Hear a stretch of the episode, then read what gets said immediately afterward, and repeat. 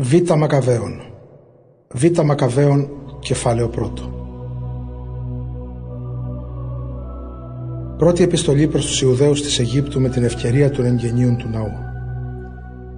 Οι Ιουδαίοι των Ιεροσολύμων και της Ιουδαίας εύχονται στα αδέρφια τους στην Αίγυπτο κάθε χαρά και ειρήνη. Ήθε ο Θεός να σας ευεργετεί και να τηρεί τη διαθήκη που έκανε με τον Αβραάμ, τον Ισιάκ και τον Ιακώβ τους πιστούς δούλους του να εμπνεύσει σε όλους σας το σεβασμό Του και τη διάθεση να κάνετε το θέλημά Του με όλη την καρδιά σας και την ψυχή σας. Να σας βοηθήσει να κατανοήσετε τον νόμο και τις εντολές Του και να σας χαρίζει ειρήνη. Να ακούσει τις δεήσεις σας και να συμφιλειωθεί μαζί σας και ποτέ να μην σας εγκαταλείψει σε δύσκολες περιστάσεις. Εμείς εδώ τώρα στην Ιουδαία προσευχόμαστε για σας. Το έτος 169 όταν βασιλιάς της Συρίας ήταν ο Δημήτριος και τα δεινά μας ήταν σε μεγάλη έξαρση εκείνα τα χρόνια σας είχαμε γράψει για τον Ιάσονα και τους άντρες του οι οποίοι στράφηκαν εναντίον του βασιλιά Θεού μας στους Αγίους τόπους. Έβαλαν φωτιά στις πύλες του ναού και κατέσφαξαν πολλούς αθώους. Τότε προσευχηθήκαμε στον Κύριο και ο Κύριος μας άκουσε. Του προσφέραμε ολοκαυτώματα και ανέμακτες θυσίες Ανάψαμε τις λιχνίες του ναού και τοποθετήσαμε τους άρτους στην τράπεζα της προθέσεως. Τώρα εσείς φροντίστε να τηρήσετε τη γιορτή της κοινοπηγίας του έτους 188, το μήνα Κισλεύ. Δεύτερη επιστολή. Οι Ιουδαίοι των Ιεροσολύμων και της Ιουδαίας, οι πρεσβύτεροι και ο Ιούδας εύχονται κάθε χαρά και υγεία στον Αριστόβουλο, απόγονο ιερέων και δάσκαλο του Πτολεμαίου καθώς και στους Ιουδαίους που είναι εγκατεστημένοι στην Αίγυπτο. Ευχαριστούμε το Θεό που μας έσωσε από μεγάλους κινδύνους. Ήταν σαν να είχαμε παραταχθεί σε πόλεμο ενάντια στο βασιλιά. Αλλά ο Θεός κατατρόπωσε αυτούς που είχαν έρθει να πολεμήσουν ενάντια στην Άγια Πόλη. Όταν ο βασιλιάς Αντίοχος έφτασε στην Περσία με το στρατό του που θεωρεί το αίτητος, οι ιερείς της Θεάς Νανέας τους έσφαξαν όλους μέσα στο ναό της με τέχνασμα. Αυτό έγινε επειδή ο Αντίοχος είχε πάει εκεί με τους δικούς του με σκοπό να παντρευτεί τη θεά και μετά να πάρει όλους τους θησαυρούς του ναού ως γαμήλιο δώρο από την ύφη.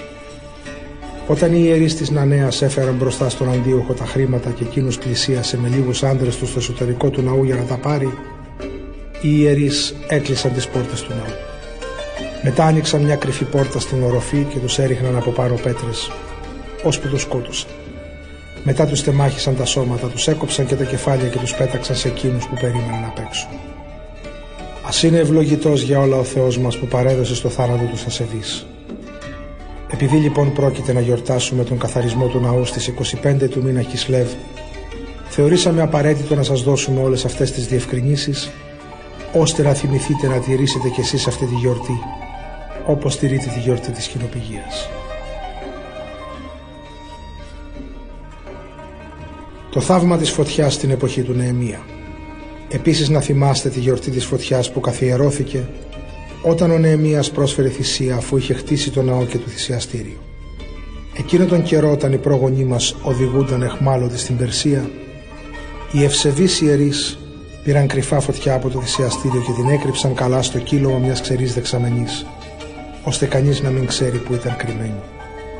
Μετά από πολλά χρόνια όταν ο Θεός έκρινε κατάλληλη τη στιγμή και στάλθηκε από το βασιλιά των Περσώνων Εμία στην Ιερουσαλήμ, έστειλε τους απογόνους εκείνων των ιερέων να φέρουν από την κρυψώνα τη φωτιά. Αυτοί γύρισαν και είπαν ότι δεν βρήκαν καμιά φωτιά παρά μόνο βούρκο. Ο Νεεμίας τους παράγγειλε να βγάλουν λίγο βούρκο για να τον πάνε. Όταν ετοιμάστηκαν οι θυσίες, ο Νεεμίας είπε στους ιερείς να ραντίσουν με το βούρκο τα ξύλα και τα σφάγια για τη θυσία. Όταν έγινε και αυτό, μετά από λίγη ώρα βγήκε ο ήλιος γιατί πρωτήτερα ήταν συννεφιά και άναψε μεγάλη φωτιά. Όλοι έμειναν κατάπληκτοι. Τότε ενώ και εγώ ήταν η θυσία, ο αρχιερέας Ιωνάθαν οδηγούσε το λαό σε προσευχή και όλοι οι άλλοι ακόμα και ο Νεεμίας ανταπαντούσαν. Η προσευχή ήταν η εξής. Κύριε, Κύριε Θεέ, δημιουργέ των πάντων, είσαι φοβερός και δυνατός, δίκαιος και σπλαχνικός. Ο μόνος βασιλιάς, ο μόνος καλός.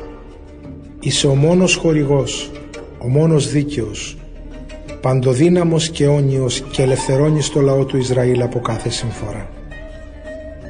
Εσύ διάλεξες τους προγόνους μας και τους ξεχώρισες για λαό σου. Δέξω αυτή τη θυσία για χάρη όλου του λαού σου των Ισραηλιτών. Προστάτεψέ μας, τους εκλεκτούς σου, και αγίασέ μας.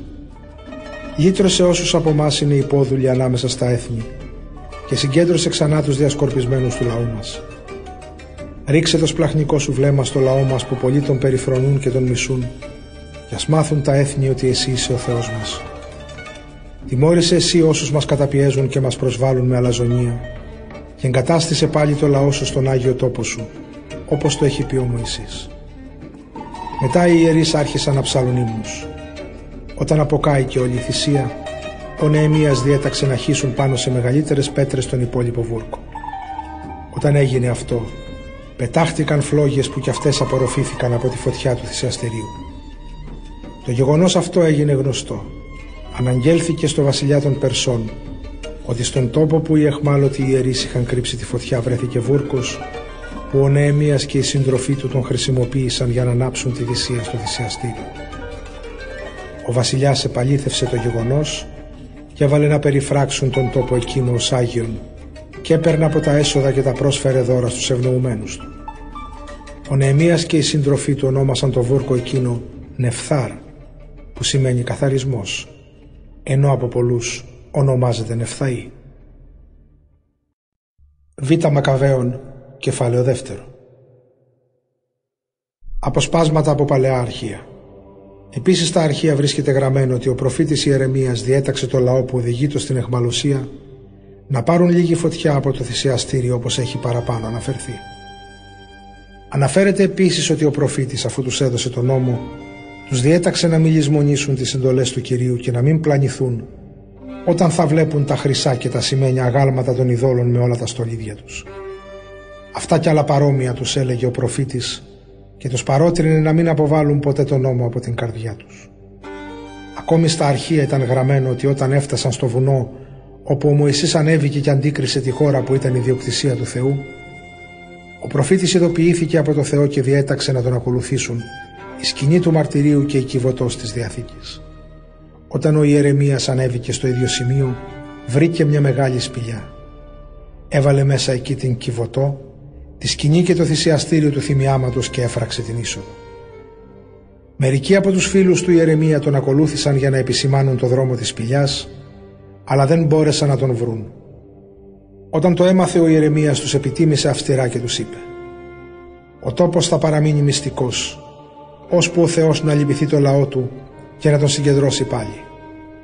Τότε αυτός θα φανερώσει που είναι κρυμμένα αυτά τα πράγματα και θα ξαναφανεί η δόξα του Κυρίου στην Εφέλη, όπως φαινόταν τον καιρό του Μωυσή, καθώς και αργότερα, όταν ο βασιλιάς Σολομών προσευχήθηκε να καθαγιαστεί ο ναός με τη δόξα του Θεού.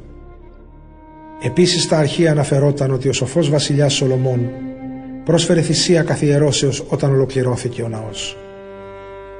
Προσευχήθηκε και κατέβηκε φωτιά που κατέκαψε τα ολοκαυτώματα όπως στο παρελθόν είχε προσευχηθεί και ο Μωυσής τον Κύριο και κατέβηκε από τον ουρανό φωτιά και κατέκαψε τη θυσία. Ο Μωυσής είχε πει τότε ότι η προσφορά αυτή για την αμαρτία είχε καεί τελείως γιατί δεν έπρεπε να φαγωθεί. Ο Σολομών διοργάνωσε ειδική γιορτή για οκτώ μέρες. Αυτά τα ίδια γεγονότα αναφέρονταν επίσης στα βασιλικά αρχεία και στα απομνημονεύματα του Νεεμία. Αυτός ίδρυσε βιβλιοθήκη και συγκέντρωσε τα γραπτά του Δαβίδ. Διάφορες επιστολές βασιλέων σχετικές με τα αφιερώματα, καθώς και τα βιβλία τα σχετικά με τις πράξεις των βασιλέων και των προφητών. Επίσης και ο Ιούδας συγκέντρωσε τα βιβλία που είχαν διασπαρεί λόγω του πολέμου και έτσι τώρα τα έχουμε εμείς. Αν λοιπόν τα χρειάζεστε, στείλτε μας ανθρώπους να τα πάρουν και να σας τα φέρουν. Τέλος της δεύτερης επιστολής.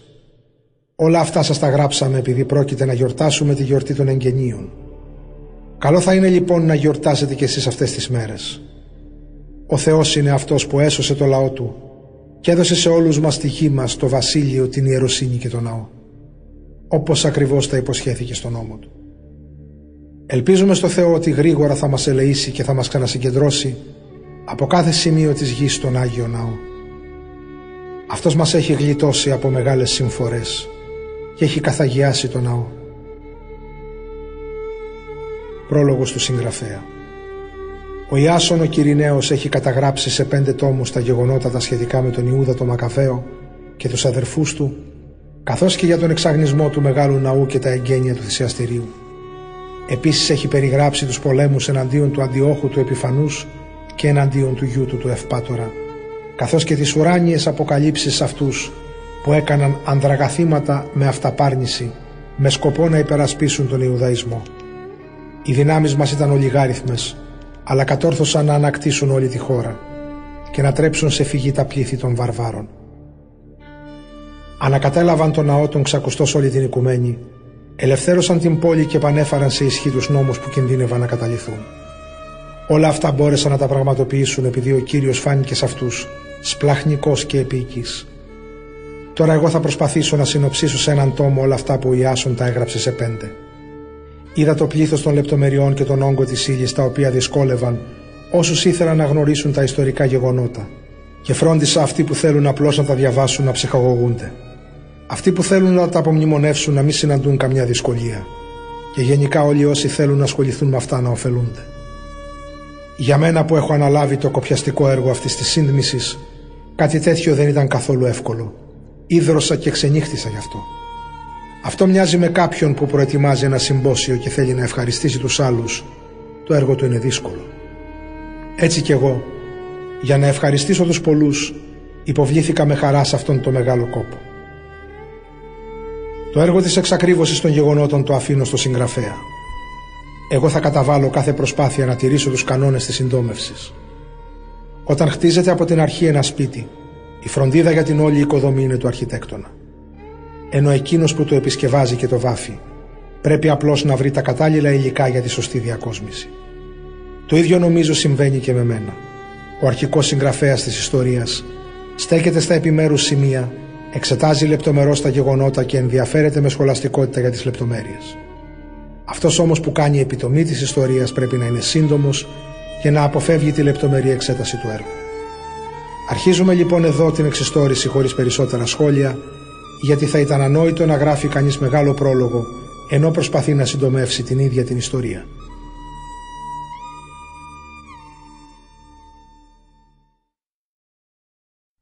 Β. Μακαβαίων, κεφάλαιο τρίτο. Ο Σίμων προδίδει το θυσιαστήριο. Όταν ο Ονίας ήταν αρχιερέας στην Ιερουσαλήμ η Άγια Πόλη απολάμβανε απόλυτη ειρήνη και οι νόμοι εφαρμόζονταν κατά τον καλύτερο τρόπο γιατί ο αρχιερέας ήταν ευσεβής και αποστρεφόταν το κακό. Και αυτοί ακόμα οι βασιλιάδες της Συρίας και της Αιγύπτου τιμούσαν τον ναό και του πρόσφεραν τα καλύτερα δώρα τους. Ο Σέλευκος βασιλιάς της Ασίας πρόσφερε από τους φόρους που συνέλεγε όλες τις δαπάνες που χρειάζονταν για την τέλεση των θυσιών. Κάποιος όμως Σίμων από τη φυλή Βενιαμίν, επικεφαλής των αξιωματούχων του ναού, διαφώνησε με τον αρχιερέα Ονία σχετικά με τους κανονισμούς που ίσχυαν για τη λειτουργία της αγοράς της πόλης. Και επειδή δεν μπορούσε να παρασύρει τον Ονία, προσέφυγε στον Απολώνιο, γιο του Θαρσαίου. Ο Απολώνιος εκείνο τον καιρό ήταν κυβερνήτης της Κύλης Συρίας και της Φινίκης. Ο Σίμων λοιπόν είπε στον Απολώνιο ότι το θησαυροφυλάκιο των Ιεροσολύμων ήταν γεμάτο με αμύθιτους θησαυρούς, αδύνατο να καταμετρηθούν, που όμως δεν χρειάζονταν για τις θυσίες και συνεπώς έπρεπε να τεθούν υπό τον έλεγχο του βασιλιά. Όταν ο Απολώνιος συναντήθηκε με τον βασιλιά, του ανέφερε σχετικά με τα χρήματα και ο βασιλιάς διέταξε τον ταμεία του τον Ηλιόδωρο να πάει και να του φέρει τα χρήματα αυτά. Ο Ηλιόδωρος ξεκίνησε αμέσως να εκπληρώσει τη διαταγή του βασιλιά με την πρόφαση ότι ήθελε να επιθεωρήσει τις πόλεις της Κύλης Συρίας και της Φινίκης. Όταν έφτασε στα Ιεροσόλυμα του έγινε θερμή υποδοχή από τον αρχιερέα της πόλης. Τότε ο Ηλιόδωρος του εξήγησε τον πραγματικό λόγο της επίσκεψής του και ζήτησε να πληροφορηθεί αν ήταν αλήθεια τα όσα του είχαν αναγγελθεί σχετικά με τα χρήματα. Ο αρχιερέας του είπε ότι πράγματι υπήρχαν τέτοια χρήματα φυλαγμένα για τις ανάγκες των χειρών και των ορφανών και ότι μερικά από αυτά ανήκαν στον Ιρκανό γιο του Τοβία, ένα πολύ διακεκριμένο πρόσωπο. Δεν ήταν λοιπόν τα πράγματα όπως τους είχε πληροφορήσει ο συκοφάντης και ασεβής Σίμων.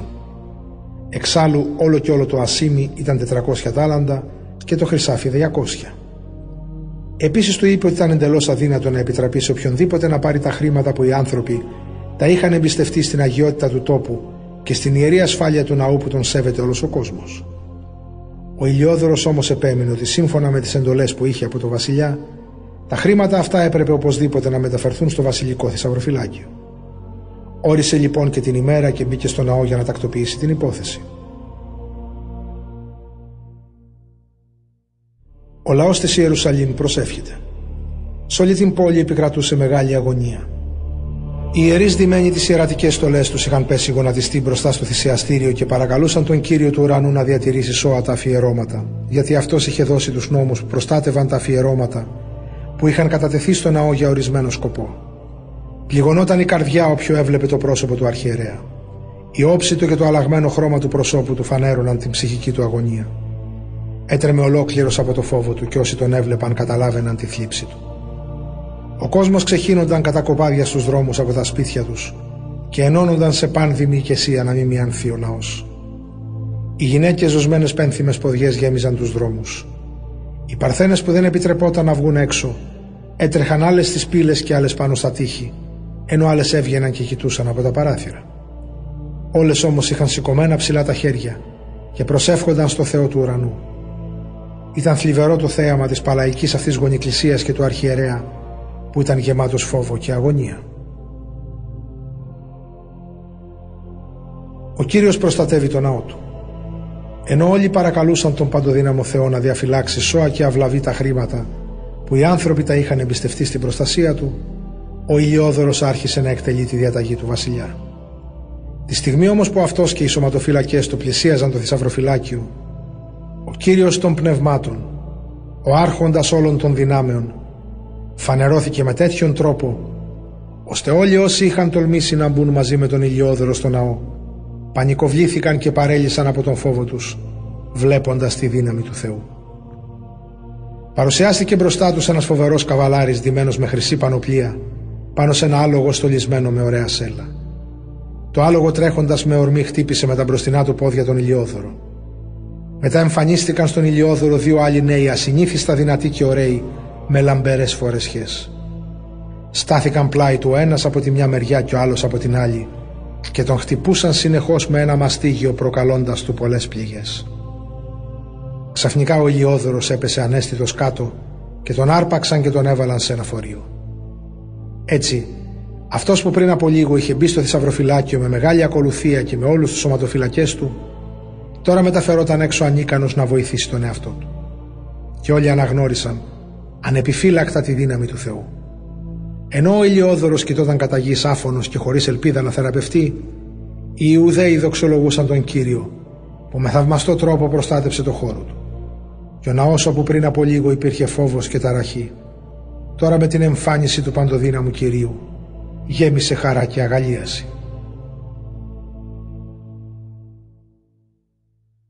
Ο Ωνίας προσεύχεται για τον Ηλιόδωρο. Μερικοί από τους φίλους του Ηλιόδωρου παρακαλούσαν τον αρχιερέα Ονία να προσευχηθεί επιγόντως τον ύψιστο να του χαρίσει τη ζωή που ήταν πια στα τελευταία του. Ο Ονίας φοβήθηκε μήπως κάποτε ο βασιλιάς νομίσει ότι οι Ιουδαίοι έκαναν κακό στον Ηλιόδωρο και γι' αυτό πρόσφερε θυσία για τη σωτηρία του ανθρώπου. Ενώ ο αρχιερέας πρόσφερε τη θυσία για τη συγχώρηση των αμαρτιών, ξαναφάνηκαν στον Ηλιόδωρο οι ίδιοι νέοι άντρες, ντυμένοι τα ίδια ρούχα στάθηκαν και του είπαν «Να χρωστάς ευγνωμοσύνη στον αρχιερέα Ονία, γιατί για χάρη του ο Κύριος σου χάρισε τη ζωή. Και τώρα που έχεις μαστιγωθεί από τον Κύριο το Θεό του ουρανού, πήγαινε και διακήρυξε σε όλους τη μεγάλη του δύναμη». Αυτά είπαν και εξαφανίστηκαν. Ο Ηλιόδωρος διακηρύττει τη δύναμη του Κυρίου. Τότε ο Ηλιόδωρος πρόσφερε θυσία και έκανε πολλά τάματα στο Θεό που του έσωσε τη ζωή. Αποχαιρέτησε τον Ονία και γύρισε με το στρατό του πίσω στο βασιλιά. Εκεί διακήρυτε σε όλους τα έργα του Μεγάλου Θεού που είχε δει με τα ίδια του τα μάτια. Όταν ο βασιλιάς ρώτησε τον Ηλιόδωρο ποιος θα ήταν κατάλληλος για την επόμενη αποστολή στα Ιεροσόλυμα, εκείνος απάντησε. Αν έχεις κανέναν εχθρό ή είναι κανείς συνομότη εναντίον της κυβέρνησής σου, στείλε αυτόν εκεί θα σου έρθει πίσω μαστιγωμένος αν καταφέρει τελικά να σωθεί γιατί πραγματικά στον τόπο εκείνο υπάρχει κάποια τρομερή θεϊκή δύναμη. Ο Θεός που κατοικεί στον ουρανό εποπτεύει και προστατεύει τον ναό και χτυπάει και καταστρέφει όσους πηγαίνουν να τον βλάψουν. Αυτά λοιπόν ήταν τα γεγονότα τα σχετικά με τον Ηλιόδωρο και πώς γλίτωσε από αυτόν το θησαυροφυλάκιο.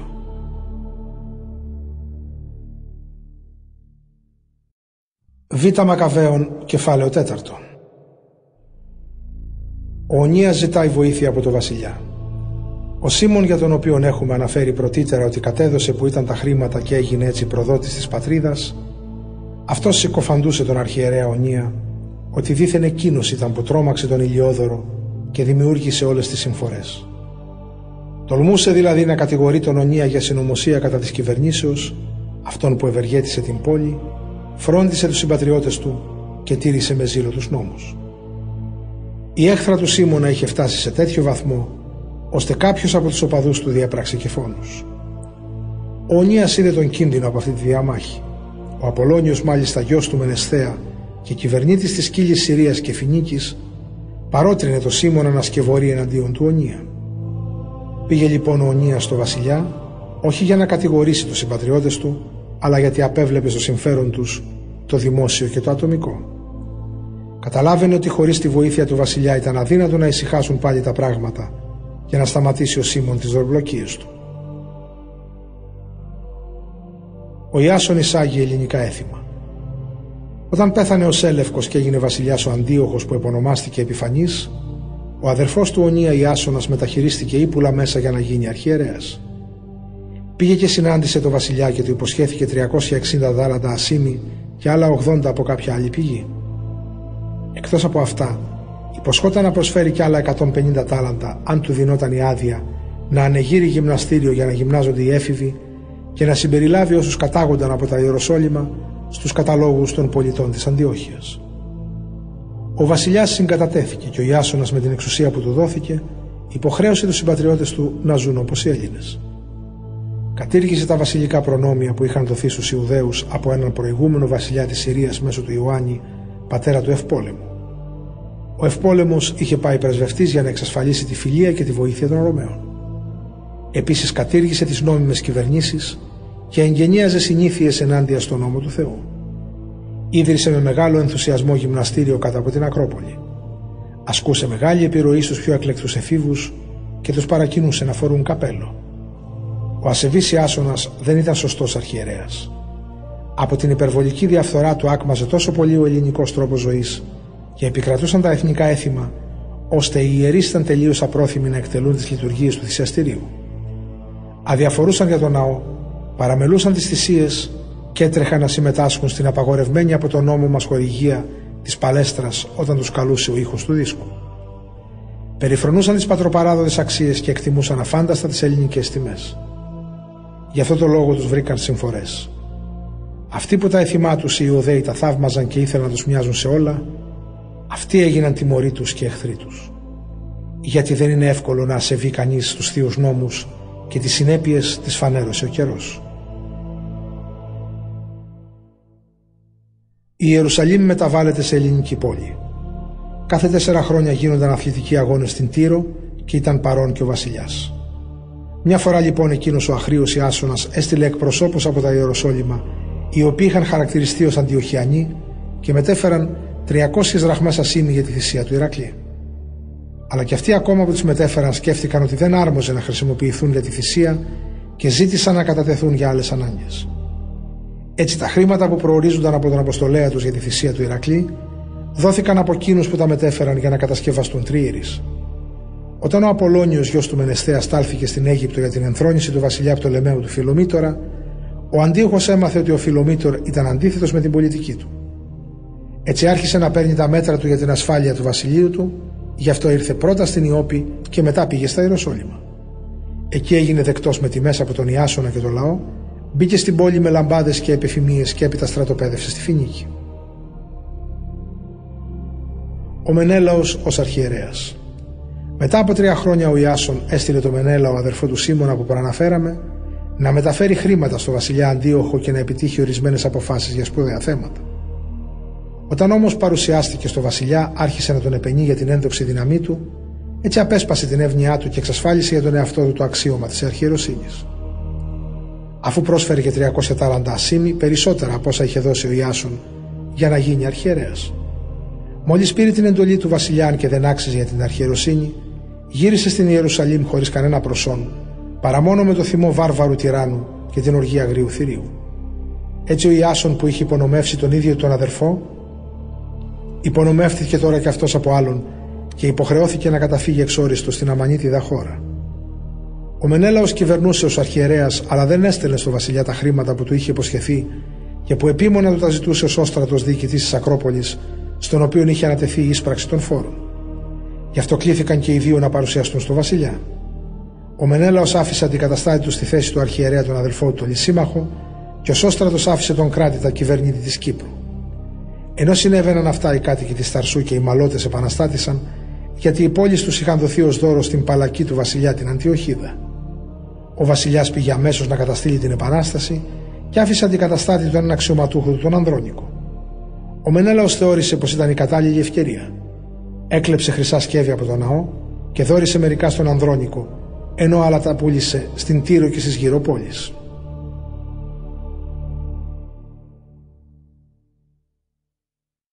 Δολοφονία του νόμιμου αρχιερέα. Όταν ο Ονία τα έμαθε όλα αυτά με κάθε λεπτομέρεια, κατηγόρησε δημόσια το Μενέλαο και μετά κατέφυγε σε έναν ιερό τόπο στη Δάφνη κοντά στην Αντιόχεια. Ο Μενέλαος τότε με κάθε μυστικότητα παρότρινε τον Ανδρώνικο να φωνεύσει τον Ονία.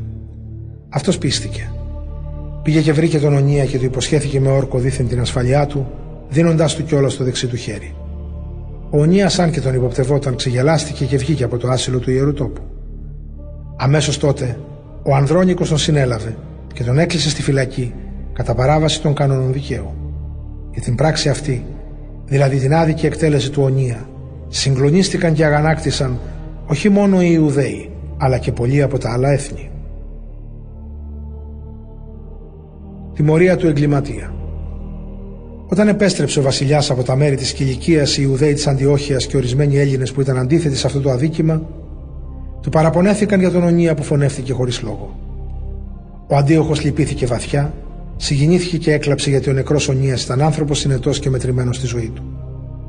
Γεμάτος θυμό αφαίρεσε από τον Ανδρώνικο την πορφύρα και του έσκησε τα ρούχα.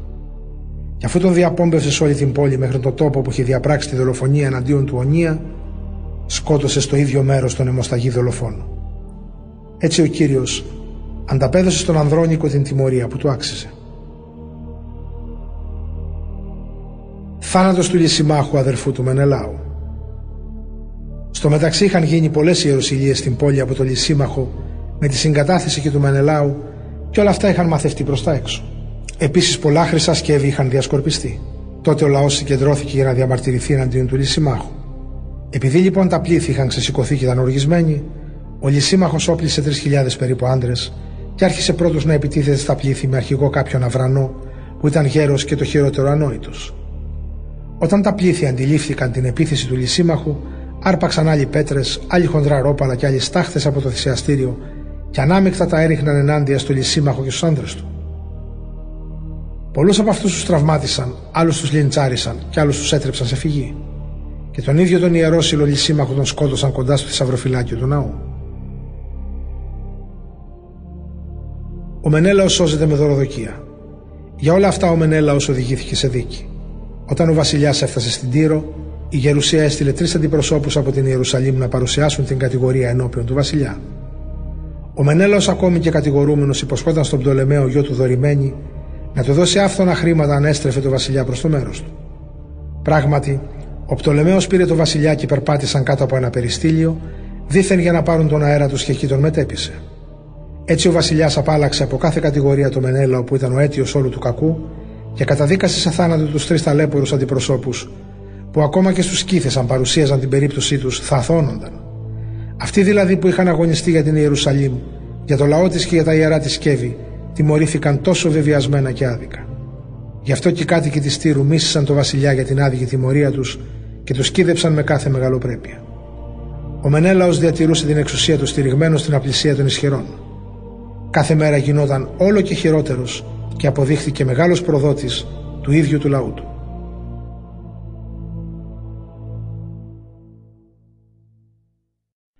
Β. Μακαβαίων κεφάλαιο 5 Σημείο εμφανίζεται στον ουρανό. Την εποχή εκείνη ο Αντίοχος ετοίμαζε τη δεύτερη εκστρατεία του εναντίον της Αιγύπτου. Τότε συνέβη και για 40 περίπου μέρες ο λαός να βλέπει οι που έτρεχαν στον αέρα πάνω από την Ιερουσαλήμ. Φορούσαν χρυσές στολές, ήταν οπλισμένοι με λόγχες και διατεταγμένοι κατά διλοχίε και ύλες επικού. Η μία ορμούσε εναντίον της άλλης, ασπίδες και πλήθος δώρα τα σύονταν, τραβούσαν σπαθιά και ρίχναν βέλη και λαμπύριζαν στον ήλιο οι θωρακές τους και τα χρυσά στολίδια των αλόγων. Κι όλοι παρακαλούσαν τα οράματα αυτά να καταλήξουν σε καλό. Ο Ιάσον προσπαθεί να ανακτήσει τις δυνάμεις του. Όταν διαδόθηκε η ψευδή φήμη πως ο Αντίοχος είχε πεθάνει, ο Ιάσονας συγκέντρωσε πάνω από χίλιους άντρες και επιτέθηκε ευνηδιαστικά εναντίον της Ιερουσαλήμ. Οι υπερασπιστές της πάνω στα τείχη αποθήθηκαν και η πόλη τελικά κυριεύτηκε. Τότε ο Μενέλαος κατέφυγε στην Ακρόπολη. Ο Ιάσονας έσφαζε αλίπητα τους ίδιους τους συμπολίτες, με τη συνέστηση ότι κατατρόπωνε εχθρούς και όχι συμπατριώτες του. Δεν καταλάβαινε ότι οποιαδήποτε επιτυχία του σε βάρος του λαού του θα ήταν η μεγαλύτερη δυστυχία για αυτόν. Παρ' όλα αυτά δεν κατάφερε να πάρει στα χέρια του την εξουσία και το αποτέλεσμα της συνωμοσίας του ήταν να καταδροπιαστεί. Υποχρεώθηκε να καταφύγει πάλι εξόριστο στην περιοχή των Αμμονιτών, όπου είχε κακό τέλος. Τον κατηγόρησαν στον Αρέτα βασιλιά των Αράβων και αναγκάστηκε να φεύγει από πόλη σε πόλη. Όλοι τον κυνηγούσαν και τον μισούσαν γιατί ήταν παραβάτης των νόμων και τον περιφρονούσαν γιατί ήταν φωνιά των συμπατριωτών του. Τελικά κατέφυγε στην Αίγυπτο και ύστερα στους Λακεδαιμόνιους, πιστεύοντας πως θα έβρισκε καταφύγιο σε αυτούς που ήταν συγγενικός λαός με τους Ιουδαίους. Έτσι αυτός που είχε διώξει πολλούς από την πατρίδα του πέθανε σε ξένη χώρα. Αυτός που είχε φωνεύσει πλήθος ανθρώπων και είχε παραπετάξει άθαυτα τα πτώματά τους, δεν είχε κανένα να τον κλάψει. Καμιά νεκρόσιμη τελετή δεν του έκαναν, ούτε βρήκε τόπο να θαυτεί μαζί με τους προγόνους του.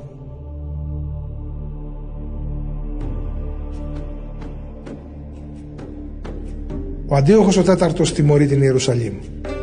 Όταν ο βασιλιάς πληροφορήθηκε αυτά που είχαν συμβεί στην Ιερουσαλήμ, νόμισε πως επαναστάτησε ολόκληρη η Ιουδαία. Γεμάτο θυμό λοιπόν σαν άγριο θηρίο ξεκίνησε από την Αίγυπτο και κατέλαβε με έφοδο την Ιερουσαλήμ. Διέταξε τους στρατιώτες του να χτυπούν αλίπητα του έβρισκαν μπροστά τους και να σφάζουν όσους ανέβαιναν στις στέγες των σπιτιών για να κρυφτούν. Έτσι σκοτώθηκαν νέοι και γέροι, εξολοθρεύτηκαν άντρες, γυναίκες και παιδιά, παραδόθηκαν στη σφαγή παρθένες και βρέφη. Μέσα σε τρεις μέρες καταστράφηκαν 80.000 κόσμους. 40.000 φάχτηκαν κατά τη σύγκρουση και ακόμη περισσότεροι πουλήθηκαν σκλάβοι. Ο Αντίοχος όμως δεν αρκέστηκε μόνο σε αυτά. Τόλμησε να μπει στον αγιότατο ναό όλης της γης και με οδηγό το Μενέλαο που είχε προδώσει τη θρησκεία του και την πατρίδα του με τα βέβυλα χέρια του άρπαξε τα ιερά σκεύη και τα αφιερώματα που άλλοι βασιλιάδες τα είχαν προσφέρει για πλουτισμό, δόξα και τιμή του ναού. Μπορούσε να περηφανεύεται γιατί δεν καταλάβαινε ότι για λίγο μόνο διάστημα ο Κύριος είχε οργιστεί και είχε πάψει να επιβλέπει το ναό και αυτό εξαιτίας των αμαρτίων των κατοίκων της Ιερουσαλήμ. Αν ο λαός δεν είχε συσσωρεύσει πάνω του τόσες αμαρτίες, τότε ο άνθρωπος αυτός αμέσως μόλις θα έφτανε στο ναό, θα μαστιγωνόταν και θα έχανε όλο του το θράσος. Θα πάθαινε τα ίδια με τον Ηλιόδωρο όταν τον είχε στείλει ο βασιλιάς Έλευκος να ελέγξει το θησαυροφυλάκι. Αλλά ο Κύριος δεν είχε διαλέξει το λαό του για χάρη του ναού, αλλά το ναό για χάρη του λαού. Γι' αυτό ακριβώς ο ναός υπέφερε και αυτός μαζί με το λαό όταν τους έβρισκαν δεινά και απολάμβανε μαζί τους τις ευεργεσίες του Κυρίου. Όταν ο Κύριος εγκατέλειπε το λαό, εγκαταλειπόταν και ο ναός. Και όταν ο Κύριος συμφιλιωνόταν με το λαό του, ο ναός αποκαθίστατο με κάθε τιμή. η χώρα υπό ελληνική κυριαρχία. Ο Αντίοχος λοιπόν πήρε από τον ναό 800 τάλαντα και έφυγε βιαστικά για την Αντιόχεια. Ήταν τόσο εγωιστής που νόμιζε ότι μπορούσε να διασχίσει εύκολα τη στεριά με καράβι και τη θάλασσα με τα πόδια. Επιπλέον διόρισε κυβερνήτες για να προξενούν συμφορές στο γένος μας. Στα Ιεροσόλυμα διόρισε κάποιον Φίλιππο που καταγόταν από τη Φρυγία και ήταν στη συμπεριφορά του πιο βάρβαρος και από εκείνον που τον διόρισε. Στο Γαριζίν διόρισε τον Ανδρόμητο. Εκτός από αυτούς, διόρισε τον Μενέλαο, ο οποίος καφιόταν ότι μεταχειριζόταν τους πολίτες χειρότερα από τους άλλους κυβερνήτες. Τόσο πολύ μισούσε τους συμπατριώτες του Ιουδαίους. Επίσης ο Αντίοχος έστειλε τον Απολώνιο διοικητή των μισθοφόρων από τη Μυσία με 20.000 στρατό και με διαταγή να κατασφάξει όλους τους ενήλικες και να πουλήσει τις γυναίκες και τους νέους για σκλάβους. Ο ίδιος πήγε στα Ιεροσόλυμα προσποιούμενος ότι είχε ειρηνικό σκοπό και περίμενε μέχρι την Άγια Μέρα του Σαββάτου, που οι Ιουδαίοι την τηρούσαν ως αργία.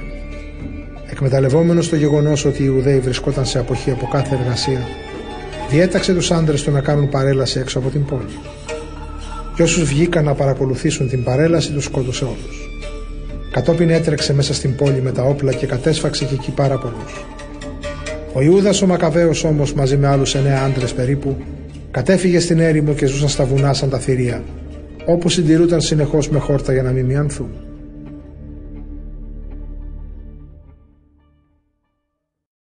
Β. Μακαβαίων, κεφάλαιο έκτο.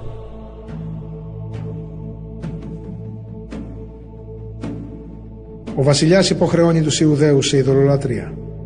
Μετά από λίγον καιρό ο βασιλιάς Αντίοχος έστειλε στην Ιερουσαλήμ έναν Αθηναίο γέροντα για να αναγκάσει τους Ιουδαίους να εγκαταλείψουν τους νόμους του Θεού και τα πατραπαράδοτα έθιμά τους. Επίσης είχε σκοπό να βεβηλώσει και το ναό στα Ιεροσόλυμα και να το μετονομάσει σε ναό του Ολυμπίου Διός. Επίσης το ναό στο όρος Γαριζίν ήθελε να τον μετονομάσει σε ναό του Διός προστάτη των ξένων όπως επιθυμούσαν οι κάτοικοι του τόπου. Η καταπίεση αυτή ήταν μεγάλη και αβάσταχτη για τον λαό. Ο ναός είχε γεμίσει αλόθρησκους που επιδίδονταν σε ασωτίες και μεθύσια. Περνούσαν τον καιρό τους με πόρνες στις ιερές αυλές και μετέφεραν μέσα στο ναό απαγορευμένα πράγματα. Επίσης στο θυσιαστήριο προσφέρονταν μυαρά σφάγια που απαγορεύονταν από τους νόμους μας. Κανείς δεν επιτρεπόταν να τηρεί την αργία του Σαββάτου ή τις πατροπαράδοτες γιορτές, ούτε καν να ομολογεί πως είναι Ιουδαίος. Κάθε μήνα που γιορταζόταν η ημέρα των γενεθλίων του βασιλιά, έρχονταν αναγκαστικά οι Ιουδαίοι και γεμάτοι πίκρα έτρωγαν από τις θυσίες. Και όταν γιορτάζονταν τα Διονύσια, συμμετείχαν υποχρεωτικά στην πομπή προς τιμήν του Διονύσου, κρατώντας κίσους στα χέρια. Επίσης με σύσταση του Πτολεμαίου διατάχθηκαν οι γειτονικές ελληνικές πόλεις να υποχρεώνουν τους Ιουδαίους να τηρούν τα έθιμα των εθνικών και να τρώνε από τις θυσίες τους. Επίσης διατάχθηκαν να σκοτώνουν όσους Ιουδαίους δεν θα ήταν πρόθυμοι να υιοθετήσουν τα ελληνικά έθιμα. Εύκολα λοιπόν μπορούσε κανείς να δει τη συμφορά που τους περίμενε. Δύο γυναίκες που ανακαλύφθηκαν να έχουν κάνει περιτομή στα παιδιά τους διαπομπεύθηκαν στην πόλη με τα βρέφη κρεμασμένα στα στήθη τους και τέλος τις γκρέμισαν από το τείχος. Κάποιους άλλους που είχαν καταφύγει ομαδικά στις γύρω σπηλιές για να γιορτάσουν κρυφά το Σάββατο, τους κατήγγυλαν στο Φίλιππο και τους έκαψαν όλους μαζί. Αυτοί, προκειμένου να τιμήσουν την ιερότερη μέρα, αυτήν του Σαββάτου, δεν έκαναν τίποτα για να προστατεύσουν τους εαυτούς τους. Η εύνοια του Θεού προς το λαό του. Τώρα λοιπόν παρακαλώ όσους θα διαβάσουν αυτό το βιβλίο να μην αποθαρρυνθούν από αυτές τις συμφορές. Πρέπει να ξέρουν ότι αυτές δεν είναι για την καταστροφή, αλλά για τη διαπαιδαγώγηση του λαού μας. Η απόδειξη της μεγάλης ευεργεσίας που γίνεται στο λαό μας είναι ότι αυτοί που του κάνουν κακό δεν αφήνονται για πολύ χρόνο, αλλά τιμωρούνται αμέσως. Δεν συμβαίνει όπως με τα άλλα έθνη. Εκείνα ο Κύριος τα περιμένει υπομονετικά να φτάσουν στον υπέρτατο βαθμό αμαρτίας για να τα τιμωρήσει. Για μας όμως δεν αποφάσισε έτσι. Εμάς μας τιμωρεί πριν φτάσουμε στο αποκορύφωμα της αμαρτίας μας. Έτσι ο Κύριος ποτέ δεν αποσύρει την ευσπλαχνία του από μας. Και όταν ακόμα μας τιμωρεί με συμφορές, δεν εγκαταλείπει τελείως το λαό του. Όλα αυτά τα είπα σαν μια υπενθύμηση για μας. Και τώρα επανερχόμαστε στις διηγήσεις μας συνοπτικά.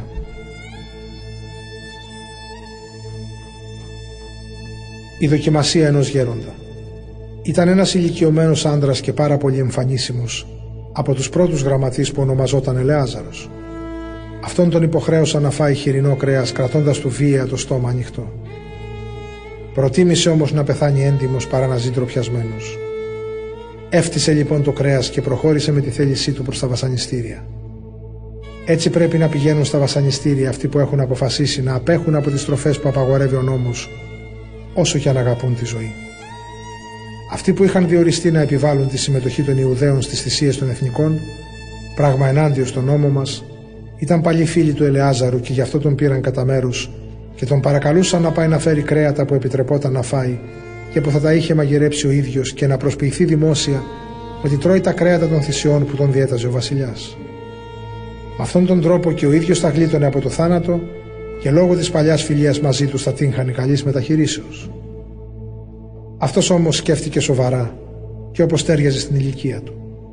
Τα άσπρα του μαλλιά τα είχε αποκτήσει ζώντας έντιμα και είχε από μικρός άριστη ανατροφή. Έλαβε υπόψη του τον ιερό νόμο του Θεού και απάντησε ζητώντας να τον στείλουν αμέσως στο θάνατο. Δεν αρμόζει, είπε, στην ηλικία μου να κάνω τέτοιες προσποιήσεις. Πολλοί από τους νέους θα νομίσουν πως ο 90χρονο Ελεάζαρος προσχώρησε στη θρησκεία των αλλοφύλων.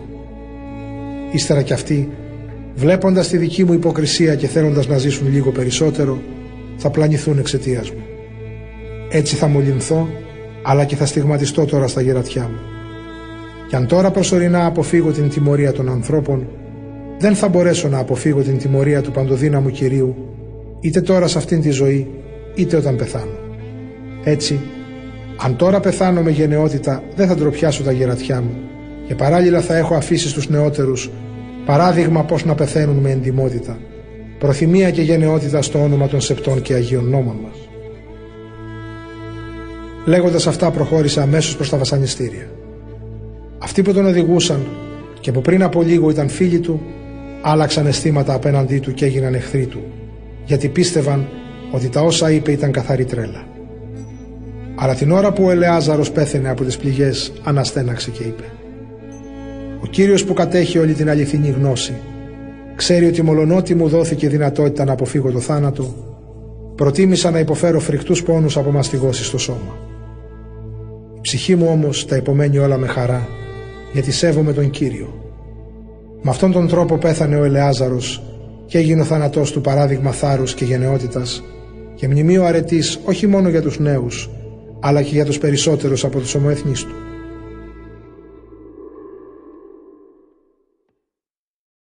Β. Μακαβαίων, κεφάλαιο 7. Το μαρτύριο 7 αδερφών. Μια άλλη φορά συνελήφθησαν 7 αδέρφια μαζί με τη μητέρα τους και πιέζονταν από το βασιλιά με μαστιγώσεις και χτυπήματα να φάνε χοιρινά κρέατα απαγορευμένα από τον νόμο μας. Τότε ένα από τα αδέρφια μίλησε εξ ονόματος όλων και είπε «Τι περιμένεις βασιλιά να μάθεις από μας με τις ερωτήσεις σου» Εμείς είμαστε αποφασισμένοι να πεθάνουμε παρά να παραβούμε τους νόμους των προγόνων μας. Τότε ο βασιλιάς εξοργίστηκε και διέταξε να πυρακτώσουν τηγάνια και καζάνια. Όταν αυτά πυρακτώθηκαν, διέταξε αμέσως να κόψουν μπροστά στη μάνα του και στα έξι αδέρφια του τη γλώσσα αυτού που αντιμίλησε. Ακόμα διέταξε να του βγάλουν το δέρμα του κεφαλιού του και να του κόψουν τα άκρα. Όταν τον αχρήστεψαν εντελώς, ο βασιλιάς διέταξε να τον οδηγήσουν ζωντανό ακόμα στη φωτιά και να τον τηγανίσουν. Ενώ ο καπνός του τηγανιού απλωνόταν τριγύρω σε μεγάλη απόσταση, τα παιδιά μαζί με τη μάνα τους ενθάρρυναν ένας τον άλλον να υπομένουν με γενναιότητα το θάνατο και έλεγαν «Ο Κύριος ο Θεός μας βλέπει και σίγουρα θα μας πλαχνιστεί, όπως διακήρυξε και ο Μωυσής στην οδή του μπροστά στους Ισραηλίτες, ότι τους δούλους του θα τους πλαχνιστεί». Όταν ο πρώτος αδερφός πέθανε με αυτόν τον τρόπο, οι στρατιώτες έφεραν τον δεύτερο για να τον εμπέξουν. Ξερίζουσαν το δέρμα του κεφαλιού του μαζί με το τρίχωμα και τον ρωτούσαν. Θα φάσει όχι πριν σε βασανίσουμε σε κάθε μέλος του σώματός σου; Εκείνος απαντούσε στη μητρική του γλώσσα και έλεγε όχι. Έτσι υπέφερε και αυτός τα ίδια βασανιστήρια όπως και ο πρώτος. Όταν έβγαζε την τελευταία του πνοή είπε «Εσύ κακεδαίμονα μας κόβεις το νήμα της παρούσας ζωής. Όμως ο βασιλιάς όλου του κόσμου, εμάς που πεθαίνουμε για χάρη των νόμων του, θα μας αναστήσει για να ζήσουμε αιώνια. Μετά από αυτόν οι στρατιώτες άρχισαν να εμπέζουν τον τρίτο αδερφό. Όταν τον ρώτησαν αυτός αμέσως έβγαλε έξω τη γλώσσα του και με θάρρος πρότεινε και τα χέρια του να τα κόψουν. Τους απάντησε με γενναιότητα. Ο Κύριος μου τα έδωσε αυτά και εγώ για χάρη των νόμων του τα περιφρονώ. Ελπίζω όμως ότι ο ίδιος θα μου τα ξαναδώσει πάλι. Τότε ακόμη και ο ίδιος ο βασιλιάς και η ακολουθία του έμειναν κατάπληκτοι από την ευψυχία του νεαρού που δεν υπολόγιζε καθόλου τα βασανιστήρια. Όταν πέθανε κι αυτός, οι στρατιώτες βασάνισαν τον τέταρτο αδερφό με την ίδια σκληρότητα.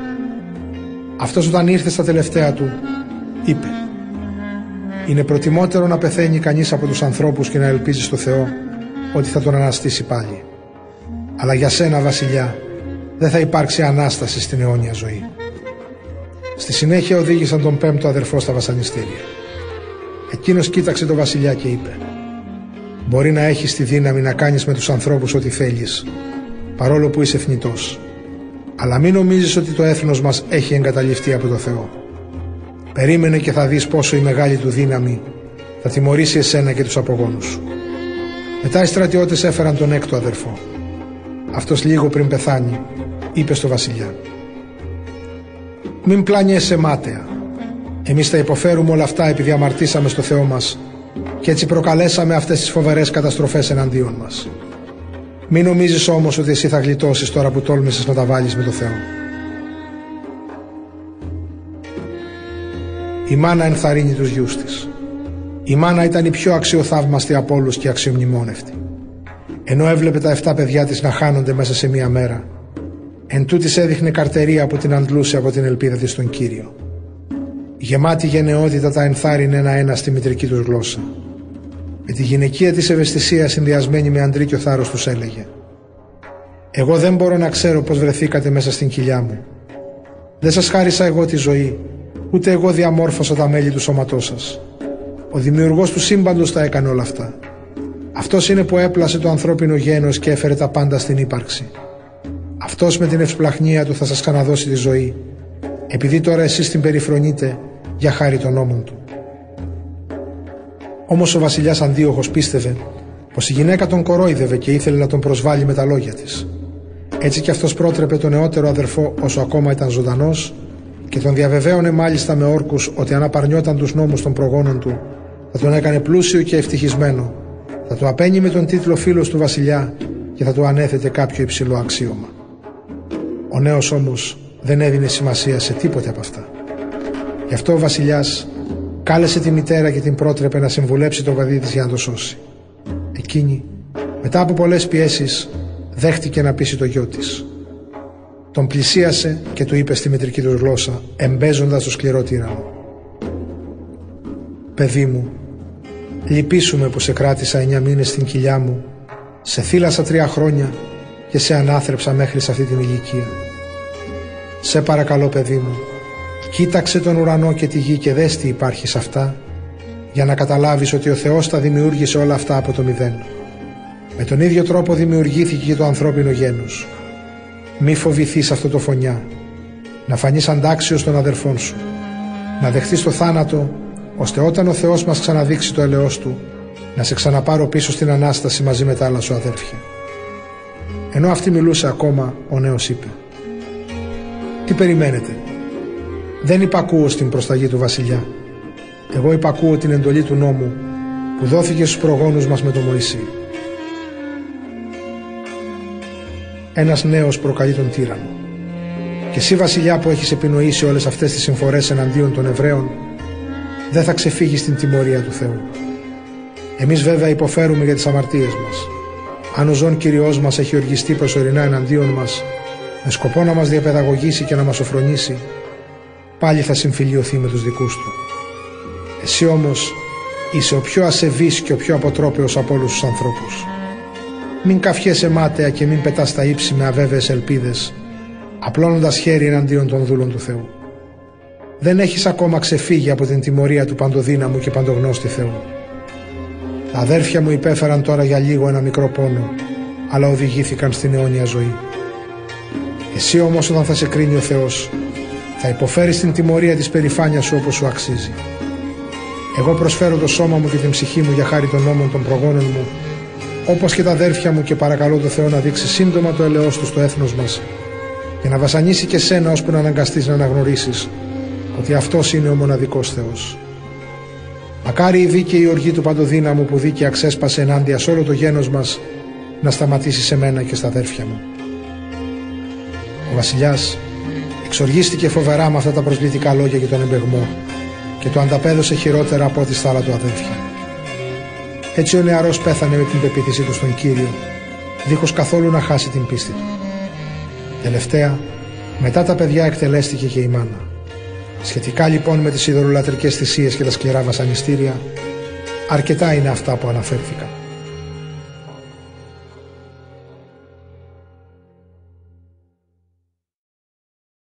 Β. Μακαβαίων, κεφάλαιο 8.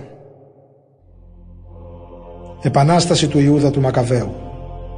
Ο Ιούδας ο Μακαβαίος και οι άντρες του έμπαιναν κρυφά στις πόλεις και συγκέντρωναν όσους συγγενείς τους είχαν μείνει πιστοί στον Ιουδαϊσμό, περίπου 6.000 άτομα.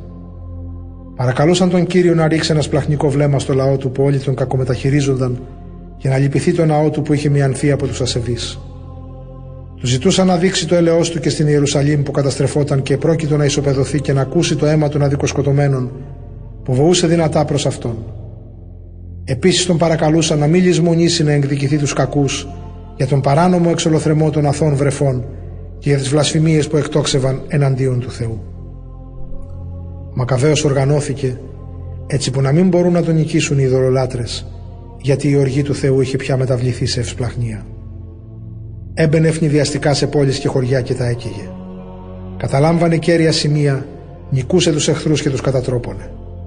Για αυτές τις επιθέσεις χρησιμοποιούσε κυρίως τις νύχτες και η φήμη για την ανδρεία του απλωνόταν παντού.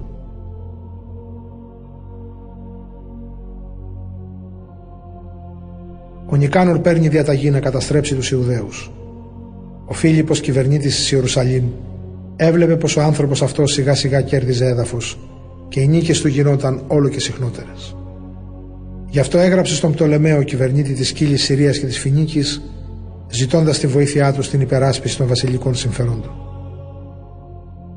Ο Πτολεμαίος διόρισε αμέσως τον Νικάνορα γιο του Πάτροκλου που ανήκει στον κύκλο των φίλων του βασιλιά επικεφαλής 20.000 περίπου ανδρών διαλεγμένων από όλα τα έθνη που είχε υποδουλώσει με τη διαταγή να εξαφανίσει το γένος των Ιουδαίων. Το έδωσε επίσης στρατηγό το Γοργία που διέθετε μεγάλη πολεμική πείρα. Ο Νικάνορ ανέλαβε την υποχρέωση να ξεπληρώσει στους Ρωμαίους το φόρο που όφιλε σε αυτούς ο βασιλιάς Αντίοχος και που ανερχόταν σε 2.000 τάλαντα. Αυτά θα τα εισέπρατε πουλώντας Ιουδαίους εχμαλώτους για δούλους. Αμέσως έστειλε απεσταλμένους στις παραλιακές πόλεις και παρότρινε τους εμπόρους τους να αγοράζουν Ιουδαίους εχμαλώτους για δούλους.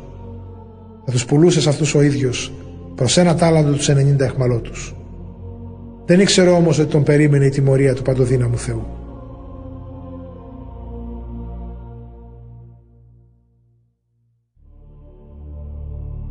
Ο Ιούδας ενθαρρύνει τους άντρες του. Όταν ο Ιούδας πληροφορήθηκε ότι ο Νικάνορ σχεδίαζε επίθεση, μετέδωσε στους άντρες του την είδηση ότι εμφανίστηκε ο στρατός του Νικάνορα. Τότε όσοι ήταν δειλοί και δεν πίστευαν στη δικαιοσύνη του Θεού, έφυγαν και πήγαν σε άλλον τόπο. Οι υπόλοιποι πουλούσαν ό,τι τους είχε απομείνει και παρακαλούσαν όλοι μαζί τον κύριο να τους σώσει από τον ασεβή Νικάνορα, που τους είχε κιόλας πουλήσει δούλους πριν ακόμη πολεμήσει εναντίον τους. Τους ζητούσαν να τους σώσει έστω και αν δεν το άξιζαν χάρη στις υποσχέσεις που είχε δώσει στους προγόνους τους, και επειδή αυτός ο Άγιος και θαυμαστός Θεός τους είχε κάνει λαό του. Ο Μακαβαίος συγκέντρωσε τους άντρες του, 6.000 άτομα και τους εμψύχωσε να μην πανικοβληθούν από το μεγάλο πλήθος των εχθρών που άδικα ήθελαν να επιτεθούν εναντίον τους, αλλά να αγωνιστούν με γενναιότητα. Να θυμηθούν τη μεγάλη προσβολή που έκαναν οι εχθροί τους ενάντια στο ναό Πώς έκαναν την Ιερουσαλήμ να υποφέρει καθώς έγινε αντικείμενο εμπεγμού και πώς κατήργησαν το πολίτευμα που είχαν εγκαθιδρύσει οι προγονείς τους. Αυτή τους έλεγε «Στηρίζονται στα όπλα και στο θράσος τους, εμείς όμως έχουμε στηρίξει την εμπιστοσύνη μας στον παντοδύναμο Θεό, που μπορεί με ένα νεύμα του να συντρίψει όχι μόνο όσους μας επιτίθενται, αλλά και όλο τον κόσμο». Επίσης τους διηγήθηκε τις περιπτώσεις που ο Θεός είχε βοηθήσει τους προγόνους τους και πώς στην εποχή τους Σεναχηρήμ καταστράφηκαν οι εχθροί τους 185.000 άνδρες. Ακόμη τους θύμισε πως αντιμετώπισαν τους ίδιους τους Γαλάτες στη Βαβυλωνία 120.000 άνδρες τότε που 8.000 Ιουδαίοι ήρθαν να πολεμήσουν σε βοήθεια 4.000 Μακεδόνων. Και όταν οι Μακεδόνες βρέθηκαν σε δύσκολη θέση οι 8.000 Ιουδαίοι νίκησαν με τη βοήθεια του Κυρίου τις 120.000 των Γαλατών και πήραν πολλά λάφυρα.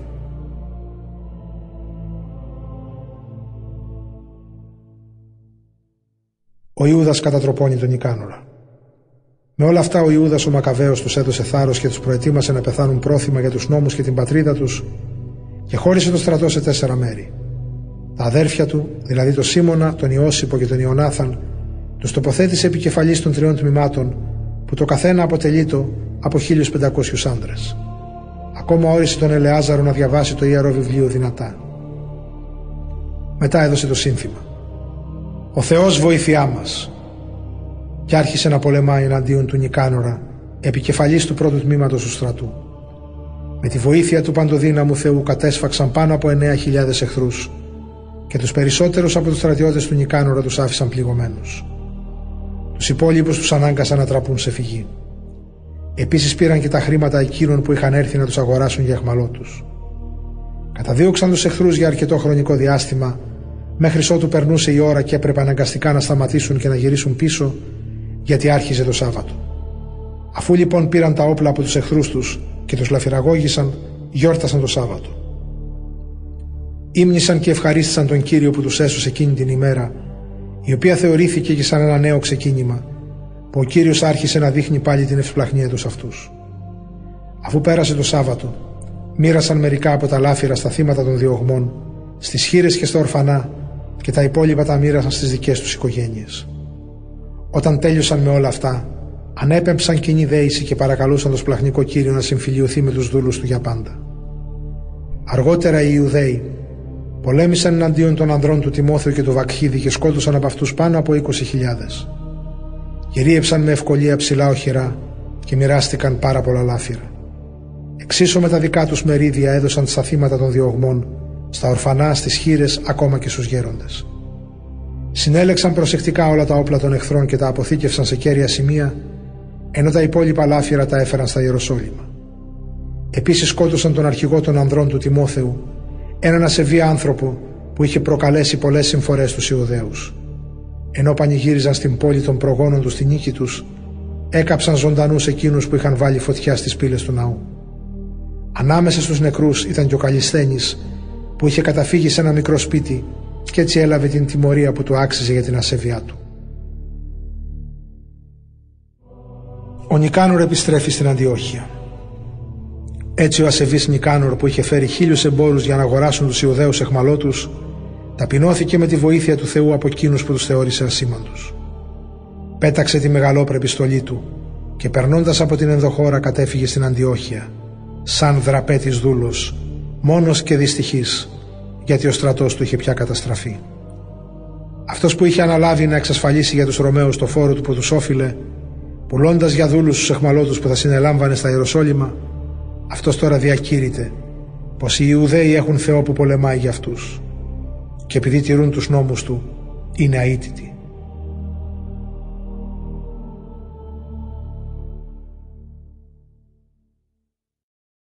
Β. Μακαβαίων κεφάλαιο ένατο.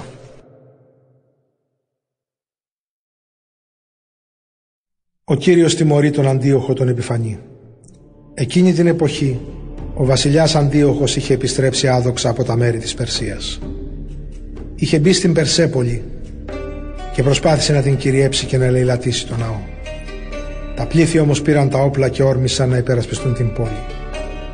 Έτσι ο στρατός του Αντίοχου κατατροπώθηκε και αναγκάστηκε να υποχωρήσει ντροπιασμένος.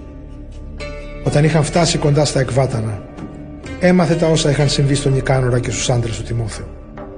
Κυριεύτηκε τότε από θυμό και θεώρησε πως είχε βρει την ευκαιρία να κάνει τους Ιουδαίους να πληρώσουν για τη ζημιά που του είχαν κάνει οι Πέρσες όταν τον έτρεψαν σε φυγή.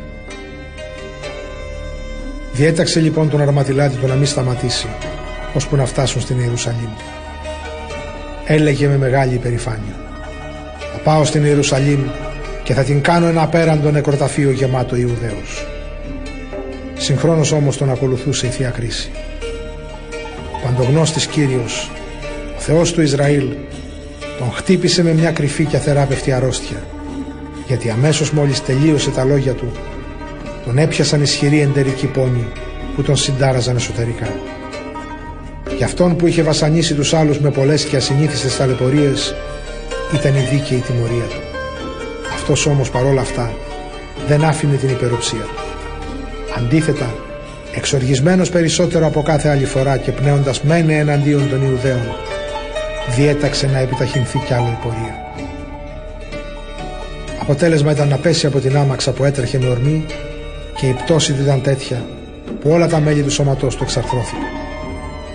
Με την υπερβολική του υπερηφάνεια νόμιζε πως μπορούσε να διατάζει τα κύματα της θάλασσας ή να ζυγίζει στην πλάστη κατά ψηλά βουνά. Τώρα ήταν πεσμένο στη γη και έπρεπε να μεταφερθεί με φορείο. Έτσι έκανε σ' όλους φανερή τη δύναμη του Θεού. Από το σώμα αυτού του ασεβή βγήκαν σκουλίκια. Ενώ ακόμα ζούσε μέσα στα βάσανα και στους πόνους, οι σάρκες του έπεφταν από πάνω του και από τη βρώμα του σάπιου κρέατος όλος ο στρατός είχε αηδιάσει. Αυτόν που μόλις πριν από λίγο νόμιζε πως τα έπιανε τα άστρα του ουρανού, τώρα κανένας δεν μπορούσε να το μεταφέρει από την αποκροστική βρώμα του.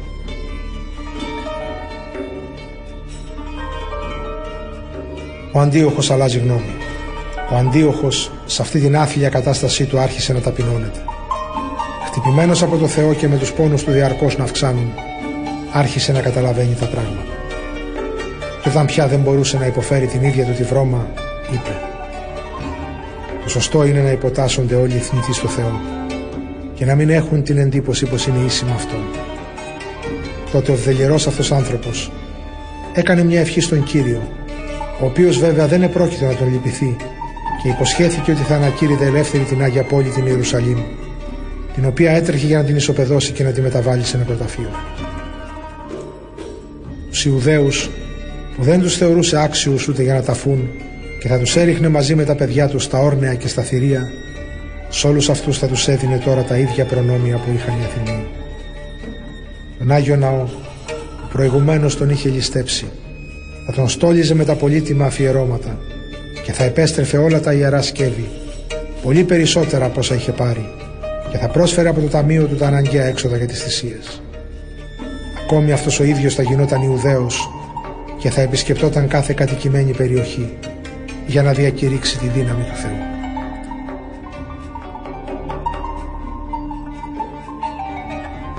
Επιστολή του Αντίοχου στους Ιουδαίους. Οι πόνοι του όμως δεν υποχωρούσαν επειδή είχε έρθει πια εναντίον του η δίκαιη κρίση του Θεού. Έτσι, τελείως απελπισμένος έγραψε στους Ιουδαίους την παρακάτω επιστολή σε μορφή παράκλησης υπογεγραμμένη στην οποία έλεγε τα εξής. Ο βασιλιάς και κυβερνήτης Αντίοχος προς τους καλούς πολίτες Ιουδαίους στέλνει πολλούς χαιρετισμούς και τους εύχεται υγεία και ευημερία. Ελπίζω να ευτυχείτε εσείς και τα παιδιά σας και οι υποθέσεις σας να πάνε όπως επιθυμείτε. Έχω την ελπίδα μου στο Θεό του ουρανού και θυμάμαι με μεγάλη μου χαρά την τιμή και την καλοσύνη που μου δείξατε. Όταν λοιπόν κατά την επιστροφή μου από τα μέρη της Περσίας αρρώστησα βαριά, άρχισα παρόλα αυτά να φροντίζω για το κοινό καλό. Δεν απελπίζομαι όμως από την κατάστασή μου. Τον αντίον, πολύ ελπίζω ότι θα γλιτώσω από την αρρώστια αυτή. Σκέφτομαι όμως ότι και ο πατέρας μου όταν έκανε εκστρατεία στις επαρχίες ανατολικά του Τίγρη ποταμού όρισε έναν διάδοχο, ώστε αν συνέβαινε κάτι απρόοπτο ή αν διαδίδονταν κάποια δυσάρεστα νέα, οι κάτοικοι της χώρας να μην αναστατωθούν, αφού θα γνώριζαν σε ποιον θα ανατεθεί η διακυβέρνηση του κράτους. Επιπλέον, επειδή γνωρίζω καλά πως οι γειτονικοί ηγεμόνες γύρω από το βασίλειό μου περιμένουν με ανυπομονησία κάτι να συμβεί, όρισα διάδοχο το γιο μου Αντίοχο. Τον έχω εμπιστευτεί πολλές φορές στη φροντίδα σας και τον έχω συστήσει στους περισσότερους από εσάς όταν επισκεπτόμουν τις επαρχίες ανατολικά του Τίγρη. Κοινοποιώ μάλιστα και σε εκείνον αυτά που υπογράφω εδώ. Σας παρακαλώ λοιπόν και απαιτώ καθένας από εσά να θυμάστε πάντα τις ευεργεσίες μου προς εσάς, είτε ως εις έθνος, είτε ως εις άτομα, και να είστε πιστοί στο γιο μου όπως ήσασταν και σε μένα. Είμαι βέβαιος ότι ο γιος μου θα ακολουθήσει τη δική μου τακτική και θα σας συμπεριφερθεί με επίκαια και φιλικά αισθήματα. Έτσι λοιπόν, αυτός ο δολοφόνος και βλάσφημος υπέφερε τα ίδια βάσανα που είχε προξενήσει και στους άλλους και πέθανε με ντροπιαστικό θάνατο στα βουνά ξένης χώρας. Ένα στενός του φίλος ο Φίλιππος πήρε τη σωρό σπίτι του. Επειδή όμως φοβήθηκε το γιο του Αντίοχου, έφυγε και πήγε στον Πτολεμαίο το Φιλομήτωρα, βασιλιά της Αιγύπτου.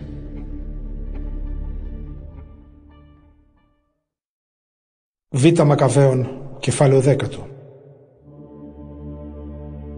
Τα εγγένεια του ναού. Ο Ιούδας ο Μακαβαίος και οι άντρες του με τη βοήθεια του Κυρίου ανακατέλευαν τον ναό και την πόλη της Ιερουσαλήμ και κατέστρεψαν τα θυσιαστήρια που είχαν κατασκευάσει οι αλόφιλοι στην αγορά, καθώς και τους ιερούς τόπους τους. Εξάγνησαν τον ναό και έχτισαν καινούριο θυσιαστήριο. Κατόπιν άναψαν φωτιά και πρόσφεραν θυσία. Πρώτη φορά ύστερα από δύο χρόνια. Έκαψαν θυμίαμα άναψαν τις λιχνίες και έστησαν την τράπεζα με τους άρτους της προθέσεως. Όταν τελείωσαν με όλα αυτά, έπεσαν με το πρόσωπο στη γη και παρακάλεσαν τον Κύριο να μην αφήσει να τους ξαναβρούν τέτοιες συμφορές. Αν όμως κάποτε αμαρτήσουν πάλι, να τους τιμωρήσει με επίοικια και να μην τους παραδώσει στην εξουσία βλάσφημων και βάρβαρων εθνών. Ο εξαγνισμός του ναού έγινε στις 25 του μήνα Κισλεύ και κατά σύμπτωση είναι η ίδια μέρα που είχε βεβηλωθεί από τους αλλοφίλους. Οι πανηγυρισμοί κράτησαν οκτώ μέρες, όπως δηλαδή γινόταν και με τη γιορτή της κοινοπηγίας και θυμούνταν ότι πριν λίγο καιρό ο Μακαβαίος και οι άντρες του γιόρταζαν τη κοινοπηγία στα βουνά και στις σπηλιές, σαν τα άγρια θηρία. Τώρα κρατούσαν ραβιά και όμορφα φοινικόκλαδα και έψαλαν ύμνους στο Θεό που τους βοήθησε να εξαγνίσουν τον ναό του. Με κοινή απόφαση θέσπισαν και ψήφισμα να γιορτάζονται αυτές οι μέρες κάθε χρόνο από ολόκληρο το Ιουδαϊκό έθνος. Αυτό λοιπόν ήταν το τέλος του Αντίουχου που ονομαζόταν Επιφανής. Ο Αντίοχος Ευπάτορα αναδεικνύεται βασιλιάς. Στη συνέχεια θα διηγηθούμε τα σχετικά με τον Αντίοχο τον Ευπάτορα, γιο αυτού του ασεβή άντρα, αφού αναφερθούμε με συντομία στις καταστροφές που έγιναν από τους πολέμους. Μόλις έγινε βασιλιάς ο Ευπάτορ, θεώρησες στις υποθέσεις του βασιλείου κάποιον Λυσία και τον έκανε ανώτατο διοικητή της Κύλης Συρίας και της Φινίκης για να αντικαταστήσει τον Πτολεμαίο που ονομαζόταν Μάκρον.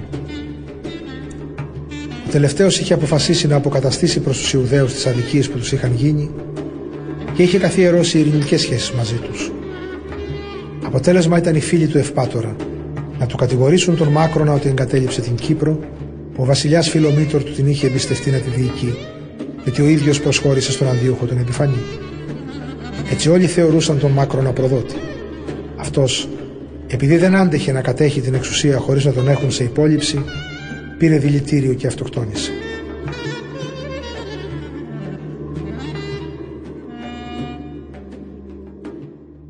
Ο Ιούδας κυριεύει τα φρούρια της Ιδουμέας.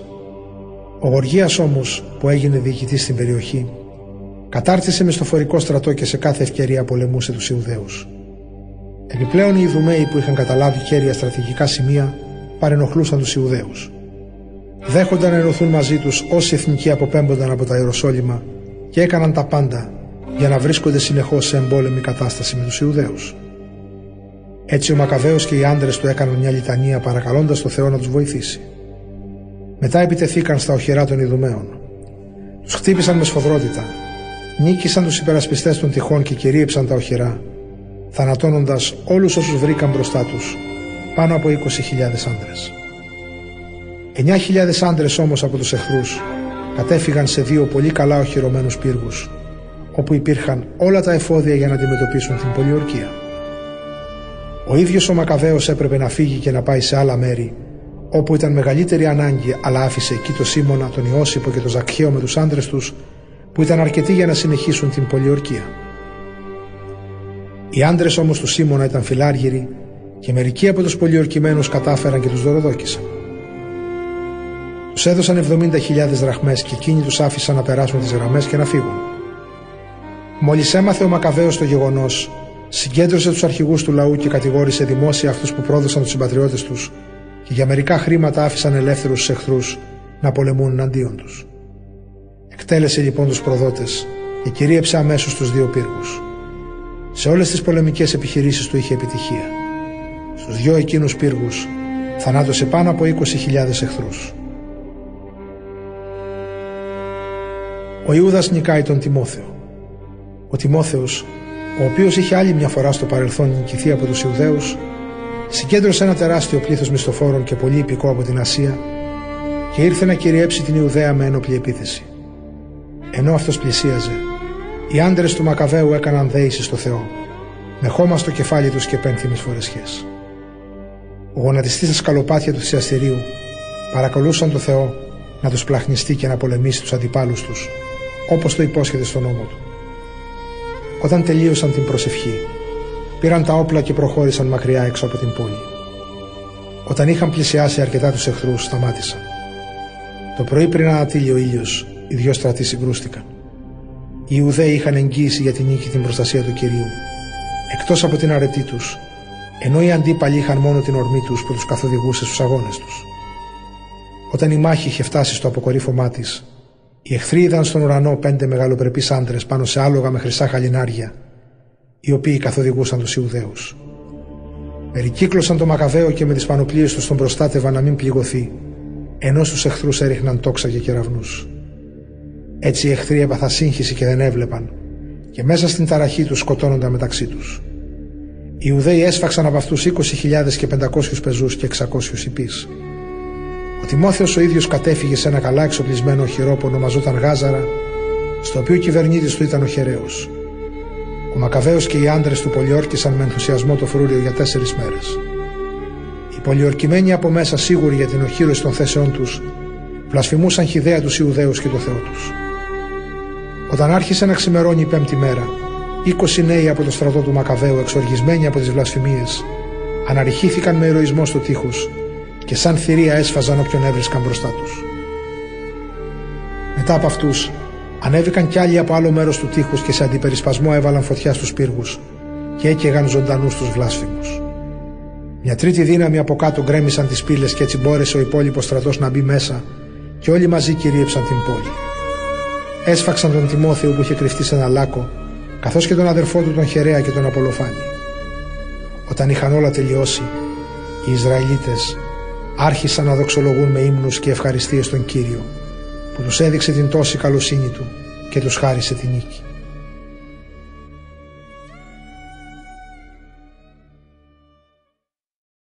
Β. Μακαβαίων, κεφάλαιο 11. Ο Ιούδας νικάει το Λυσία. Λίγο μετά την ήττα του Τιμόθεου, έμαθε τα συμβάντα ο Λυσίας, επίτροπος του βασιλιά και μέλος της βασιλικής οικογένειας και θύμωσε με όλα αυτά. Συγκέντρωσε λοιπόν εναντίον των Ιουδαίων 80 περίπου χιλιάδες πεζούς και όλο το υπηκό, αποφασισμένος να μετατρέψει την Ιερουσαλήμ σε ελληνική πόλη. Επίσης σκόπευε να φορολογήσει τον ναό όπως φορολογούνταν τότε όλα τα άλλα ιδωλολατρικά ιερά και κάθε χρόνο να διαθέτει το αξίωμα του αρχιερέα προς πώληση. Δεν υπολόγιζε καθόλου τη δύναμη του Θεού, αλλά καφιόταν μόνο για τις δεκάδες χιλιάδες του στρατού του και για τους 80 ελέφαντες που είχε. Αφού λοιπόν εισέβαλε στην Ιουδαία, πλησίασε στο φρούριο της Βεθσούρας που απήχε πέντε στάδια από την Ιερουσαλήμ και το πολιορκούσε στενά. Όταν ο Ιούδας, ο Μακαβαίος και οι άντρες του έμαθαν ότι ο Λυσίας πολιορκούσε τα οχυρά τους, άρχισαν μαζί με όλο τον υπόλοιπο λαό να κλαίνε και να θρυνούν, παρακαλώντας τον Κύριο να στείλει έναν καλό άγγελο να τους σώσει. Ο ίδιος ο Μακαβαίος πήρε πρώτος τα όπλα και παρότρινε και τους άλλους να πάνε μαζί του για να βοηθήσουν τους συμπατριώτες τους, έστω και με κίνδυνο της ζωής τους. Έτσι, συγκεντρώθηκαν όλοι μαζί με μεγάλη προθυμία. Πριν όμως απομακρυνθούν πολλοί από τα Ιεροσόλυμα, τους παρουσιάστηκε ένας έφυπος άντρας, ντυμένος στα άσπρα, που πήγαινε μπροστά τους κραδένοντας τα χρυσά του όπλα. Τότε όλοι μαζί άρχισαν να δοξολογούν το σπλαχνικό Θεό. Πήραν τέτοιο θάρρος, ώστε ήταν έτοιμοι όχι μόνο ανθρώπους να χτυπήσουν, αλλά και τα πιο άγρια θηρία και να γκρεμίσουν ακόμη και σιδερένια τείχη. Έτσι προχωρούσαν παρατεταγμένοι για μάχη γιατί ο Κύριος τους είχε σπλαχνιστεί και τους είχε στείλει ένα σύμμαχο από τον ουρανό. Μετά όρμησαν σαν λιοντάρια εναντίον των εχθρών τους και θανάτωσαν 11.000 πεζούς και 1.600 υπείς. Τους υπόλοιπους τους έτρεψαν σε φυγή. Οι περισσότεροι από τους τελευταίους γλίτωσαν τραυματισμένοι και δίχως τα όπλα τους ο ίδιος ο Λυσίας μόλις που σώθηκε καταδροπιασμένος.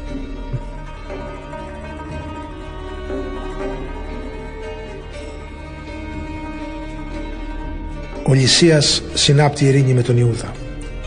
Ο Λυσίας δεν ήταν ανόητος. Έκανε εκτίμηση της ήττας που είχε υποστεί και θεώρησε υπεύθυνο τον εαυτό του. Κατάλαβε πως οι Εβραίοι ήταν αίτητοι γιατί ο παντοδύναμος Θεός ήταν σύμμαχός τους. Έτσι έστειλε και τους πρότεινε συμφιλίωση με δίκαιους όρους. Επίσης τους υποσχόταν ότι θα έπιθε και το βασιλιά να τους φερθεί φιλικά. Ο Μακαβαίος συμφώνησε με όλα όσα τους πρότεινε ο Λυσίας γιατί ήξερε το συμφέρον του λαού του. Αλλά και όλα όσα ο Μακαβαίος αντιπρότεινε γραπτός στο Λυσία σχετικά με τους Ιουδαίους τα δέχτηκε ο βασιλιάς. Επιστολή του Λυσία προς τους Ιουδαίους η επιστολή που ο Λυσίας έστειλε στους Ιουδαίους ήταν η εξής. Ο Λυσίας στέλνει χαιρετισμούς σε όλους τους Ιουδαίους. Ο Ιωάννης και ο Αβεσαλόμ που μας στείλατε μας παρέδωσαν το έγγραφο υπογεγραμμένο και ζητούσαν να τους απαντήσουμε σε όσα περιέχονταν σε αυτό.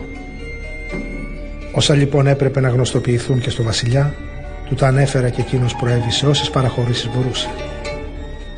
Αν τώρα εσείς συνεχίσετε να είστε νομιμόφρονες προς την αυτοκρατορία, θα προσπαθήσω κι εγώ στο μέλλον να σας φανώ χρήσιμος. Όσο για τις λεπτομέρειες, Έχω δώσει εντολή στους αντιπροσώπους μας, τους δικούς σας και τους δικούς μου, να συζητήσουν μαζί σας. Υγένεται. 24 του μήνα Κορίνθιου του έτους 148. Επιστολή του βασιλιά προς το Λυσία και τους Ιουδαίους. Η επιστολή του βασιλιά έλεγε τα εξής. Ο βασιλιάς Αντίοχος στέλνει χαιρετισμούς στον αδερφό του, το Λυσία. Τώρα που ο πατέρας μου έχει πια πεθάνει, επιθυμώ οι υπήκοοι μου ανενόχλητοι να διευθετούν τις δικές τους υποθέσεις. Έχω πληροφορηθεί ότι οι Ιουδαίοι δεν επιθυμούν να δεχτούν τον ελληνικό τρόπο ζωής που ο πατέρας μου επιδίωκε να τους επιβάλλει, αλλά προτιμούν τον δικό τους και απαιτούν να τους επιτραπεί να εφαρμόζουν τους δικούς τους νόμους. Επειδή λοιπόν προτιμώ και αυτό το έθνος να παραμείνει ανενόχλητο, αποφασίζω να τους αποδοθεί και πάλι ο ναός τους και να τους επιτραπεί να ρυθμίσουν τη ζωή τους σύμφωνα με τα έθιμα των προγόνων τους. Καλό θα είναι λοιπόν να στείλει αγγελιοφόρου και να τους βεβαιώσεις για αυτή μου την απόφαση. Αυτοί, όταν μάθουν τις φιλικές μου διαθέσεις απέναντί τους, θα χαρούν και θα ασχολούνται πια ειρηνικά με τις υποθέσεις τους, δίχως να ανησυχούν για οτιδήποτε. Η επιστολή του βασιλιά προς το Ιουδαϊκό έθνος έλεγε τα εξής. Ο βασιλιάς Αντίοχος στέλνει χαιρετισμού στην Ιουδαϊκή Γερουσία και σε όλο τον Ιουδαϊκό λαό. Εύχομαι να υγιένεται. Χαίρο και εγώ άκρας υγείας. Ο Μενέλαος με πληροφόρησε ότι θέλετε να επιστρέψετε στα σπίτια σας και να ακολουθήσετε το δικό σας τρόπο ζωής. Δίνω λοιπόν την άδεια να γυρίσουν όσοι θέλουν μέχρι τις 30 του μήνα Ξανθικού και κανένας δεν θα τους ενοχλήσει. Εσείς οι Ιουδαίοι θα χρησιμοποιείτε τις δικές σας τροφές και τους νόμους σας όπως και πριν. Κανείς σας δεν θα τιμωρηθεί για οποιοδήποτε αδίκημα έχει διαπράξει εν αγνία του. Σας στέλνω και το Μενέλαο να σας διαβεβαιώσει σχετικά. Υγιένετε στις 15 του μήνα Ξανθικού του έτους 148. Επιστολή των Ρωμαίων προς τους Ιουδαίους αλλά και οι Ρωμαίοι έστειλαν στους Ιουδαίους την εξής επιστολή. Ο Κόιντος Μέμιος και ο Τίτος Μάνλιος πρέσβης των Ρωμαίων στέλνουν χαιρετισμού στο λαό των Ιουδαίων. Σχετικά με τα προνόμια που σας παραχώρησε ο Λυσίας, ο οποίος είναι μέλος της βασιλικής οικογένειας, συμφωνούμε και εμείς. Τώρα που βρισκόμαστε καθοδόν για την Αντιόχεια, εξετάστε προσεκτικά τα ζητήματα που ο Λυσίας έχει κρίνει να παρουσιάσει στο βασιλιά. Και στείλτε μας αμέσως την απάντησή σας, ώστε να υποβάλουμε και εμείς στο βασιλιά συμφέρουσες για σας προτάσεις. Μόνο ενεργήστε γρήγορα, ώστε να γνωρίζουμε και εμείς τις αποφάσεις σας. Υγιένετε. Στις 15 του μήνα Ξανθικού του έτους 148.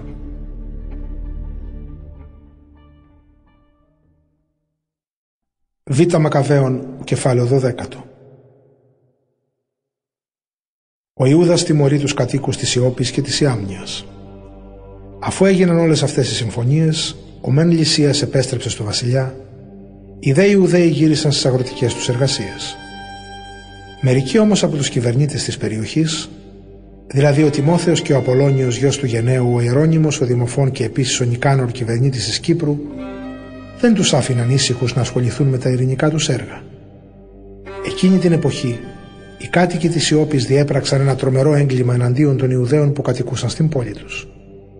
Τους προσκάλεσαν να μπουν μαζί με τις γυναίκες τους και τα παιδιά τους σε πλοία που εκείνοι είχαν προμηθευτεί για να τους δείξουν δίθεν τα φιλικά τους αισθήματα. Επειδή αυτό ήταν κοινή απόφαση της πόλης και οι Ιουδαίοι ήθελαν να έχουν καλές σχέσεις μαζί τους, δέχτηκαν ανυποψίαστη την πρόσκληση. Τους πήγαν λοιπόν στα νυχτά και τους βήθησαν όλους στη θάλασσα. Έτσι πνίγηκαν πάνω από 200 άτομα. Όταν ο Ιούδας έμαθε την ομοία αυτή μεταχείριση εναντίον των συμπατριωτών του, διέταξε τους άντρες του να ετοιμαστούν για πόλεμο. Αφού προσευχήθηκαν στο Θεό το δίκαιο κριτή, επιτέθηκε εναντίον των φωνιάδων των συμπατριωτών του. Έβαλε τη νύχτα φωτιά στο λιμάνι και έκαψε τα καράβια και κατέσφαξε όλους όσοι είχαν καταφύγει σε αυτά για να σωθούν. Βρήκε όμως τις πύλες της πόλης κλειστές και έτσι υποχώρησε προσωρινά με σκοπό να ξαναγυρίσει και να εξοντώσει όλους τους κατοίκους της Ιώπης. Όταν έμαθε ότι και οι κάτοικοι της Ιάμνιας σκόπευαν να κάνουν τα ίδια στους Ιουδαίους που ζούσαν στην πόλη τους, επιτέθηκε νύχτα εναντίον τους και έβαλε φωτιά στο λιμάνι και στο στόλο τους, έτσι που οι φλόγες φαίνονταν από την Ιερουσαλήμ που απήχε 240 στάδια από εκεί.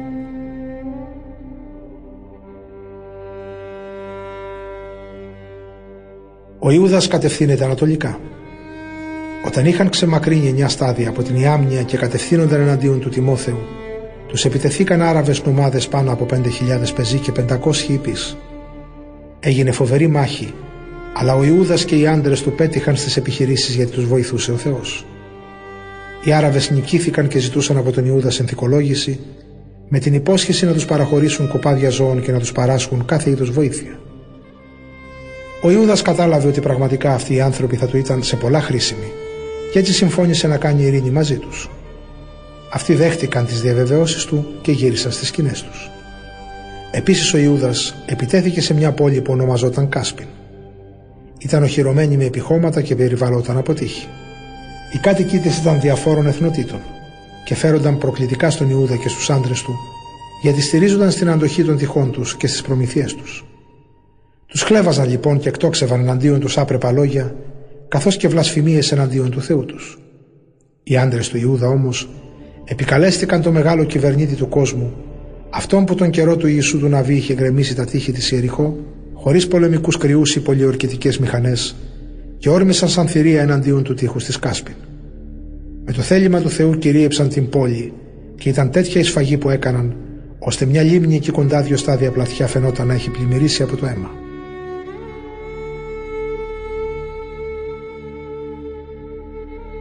Ο Ιούδας νικάει το στρατό του Τιμόθεου. Από την Κάσπιν βάδισαν ακόμα 750 στάδια και έφτασαν στο Χάρακα, όπου κατοικούσαν οι λεγόμενοι του Βιανοί Ιουδαίοι. Δεν βρήκαν εκεί τον Τιμόθεο, γιατί ο ίδιος είχε φύγει από εκείνα τα μέρη άπρακτος. Είχε αφήσει όμως πίσω του μια πολύ ισχυρή φρουρά. Οι στρατηγοί του Μακαβαίου Δοσίθεος και Σωσίπατρος βγήκαν και σκότωσαν πάνω από 10.000 άντρες, τους οποίους είχε αφήσει στο οχύρωμα ο Τιμόθεος. Μετά ο Ιούδας χώρισε το στρατό του σε ομάδες και όρισε το Δοσίθιο και το Σωσίπατρο αρχηγού σε κάθε μια από αυτές. Έτσι ο Ιούδας καταδίωξε τον Τιμόθεο και μαζί του 120.000 πεζούς και 2.000 υπείς.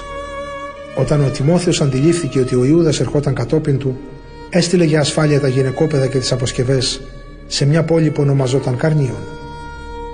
Εκεί η περιοχή ήταν δύσβατη και δύσκολο να την πολιορκήσει κανείς, γιατί όλες οι προσβάσεις προς την πόλη ήταν πολύ στενές. Όταν φάνηκε η πρώτη ομάδα του Ιούδα, φόβος και πανικός κατέλαβε τους εχθρούς από την παρουσία του πανεπόπτη Θεού. Τότε τράπηκαν όλοι σε άτακτη φυγή, τρέχοντας άλλος εδώ και άλλος εκεί, έτσι που πολλές φορές χτυπιούνταν μεταξύ τους και τραυματίζονταν από τα ίδια τους τα σπαθιά. Ο Ιούδας και οι άντρες του τους καταδίωξαν με μεγαλύτερη ορμή και κατέσφαξαν από τους ασεβείς 30.000 άντρες.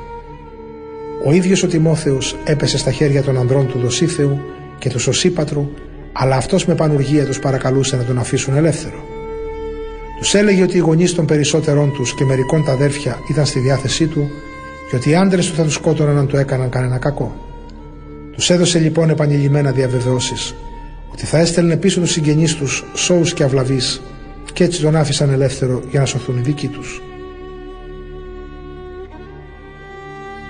Άλλες επιτυχίες του Μακαβαίου. Στη συνέχεια ο Ιούδας επιτέθηκε εναντίον του Καρνίου και του ναού της Αταργάτης και κατέσφαξε εκεί 25.000 άτομα. Μετά από αυτήν την καταδίωξη και τις καταστροφές που έκανε, ο Ιούδας οδήγησε το στρατό του εναντίον της οχυρωμένης πόλης Εφρών, όπου κατοικούσε ο Λυσίας και μεγάλο πλήθος διαφόρων εθνοτήτων. Μπροστά στα τείχη είχαν παραταχθεί Ρωμαλαίοι νέοι άντρε και πολεμούσαν γενναία, ενώ μέσα στην πόλη υπήρχαν πολλές πολεμικές μηχανές και βέλη. Οι Ιουδαίοι επικαλέστηκαν το παντοδύναμο που συντρίβει τη δύναμη των εχθρών, κυρίεψαν την πόλη και σκότωσαν 25.000 άντρες. Από εκεί έφυγαν και στράφηκαν με ορμή εναντίον της Κιθόπολης που απέχει 600 στάδια από την Ιερουσαλήμ. Αλλά οι Ιουδαίοι της πόλης τους διαβεβαίωσαν ότι οι Σκυθοπολίτες τους αγαπούσαν και τους είχαν φερθεί με καλοσύνη σε δύσκολες στιγμές. Έτσι ο Ιούδας και οι άντρες του ευχαρίστησαν τους κατοίκους της πόλης και τους παρότριναν να συνεχίσουν να δείχνουν και στο μέλλον τα ίδια φιλικά αισθήματα προς τους Ιουδαίους. Στη συνέχεια ο Ιούδας και ο στρατός του έφτασαν στα Ιεροσόλυμα όταν πλησίαζε η εορτή των εβδομάδων. Ο Ιούδας νικάει το Γοργία. Μετά τη γιορτή της Πεντηκοστής, ο Ιούδας και οι άντρες του βάδισαν με μεγάλη ταχύτητα εναντίον του Γοργία, κυβερνήτη της Ιδουμέας. Γι' αυτός βγήκε να τους αντιμετωπίσει με 3.000 πεζούς και 400 υπείς. Στη μάχη εκείνη σκοτώθηκαν λίγοι άντρες από τους Ιουδαίους αλλά ένας χειροδύναμος έφυπος που λεγόταν Δοσίθεους από τους άντρες του Βακίνορα έπιασε το γοργία από τη χλαμίδα και τον έσερνε βία με σκοπό να συλλάβει ζωντανό αυτόν τον καταραμένο άνθρωπο. Τότε ένας από τους θράκες υπείς επιτέθηκε στο δοσίθιο και του έκοψε τον ώμο. Έτσι ο Γοργίας διέφυγε στην πόλη Μαρισά. Οι άντρες του Έσδριν πολεμούσαν για πολύ καιρό και είχαν πια κουραστεί. Τότε ο Ιούδας παρακάλεσε τον Κύριο να του φανερώσει ότι πραγματικά πολεμάει στο πλευρό του, επικεφαλής του στρατού του στη μάχη. Μετά άρχισε να ψέλνει διάφορους ύμνους στη μητρική του γλώσσα και με δυνατή φωνή επιτέθηκε ευνηδιαστικά εναντίον των δυνάμεων του Γοργία και τις έτρεψε σε φυγή.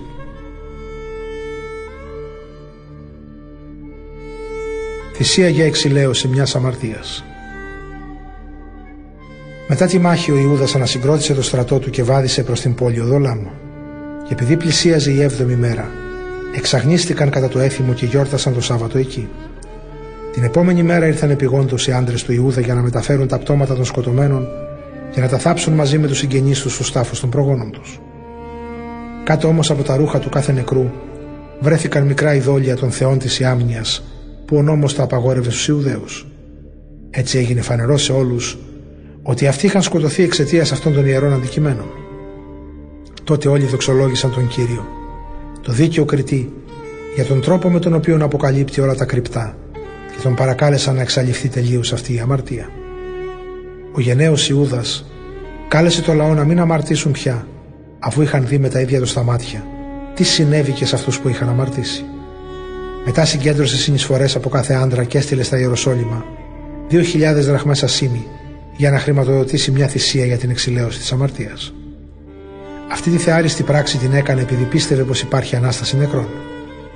Γιατί αν δεν πίστευε ότι θα αναστηθούν αυτοί που λίγο πριν είχαν σκοτωθεί, θα ήταν περιττό και ανόητο να προσεύχεται για αυτούς.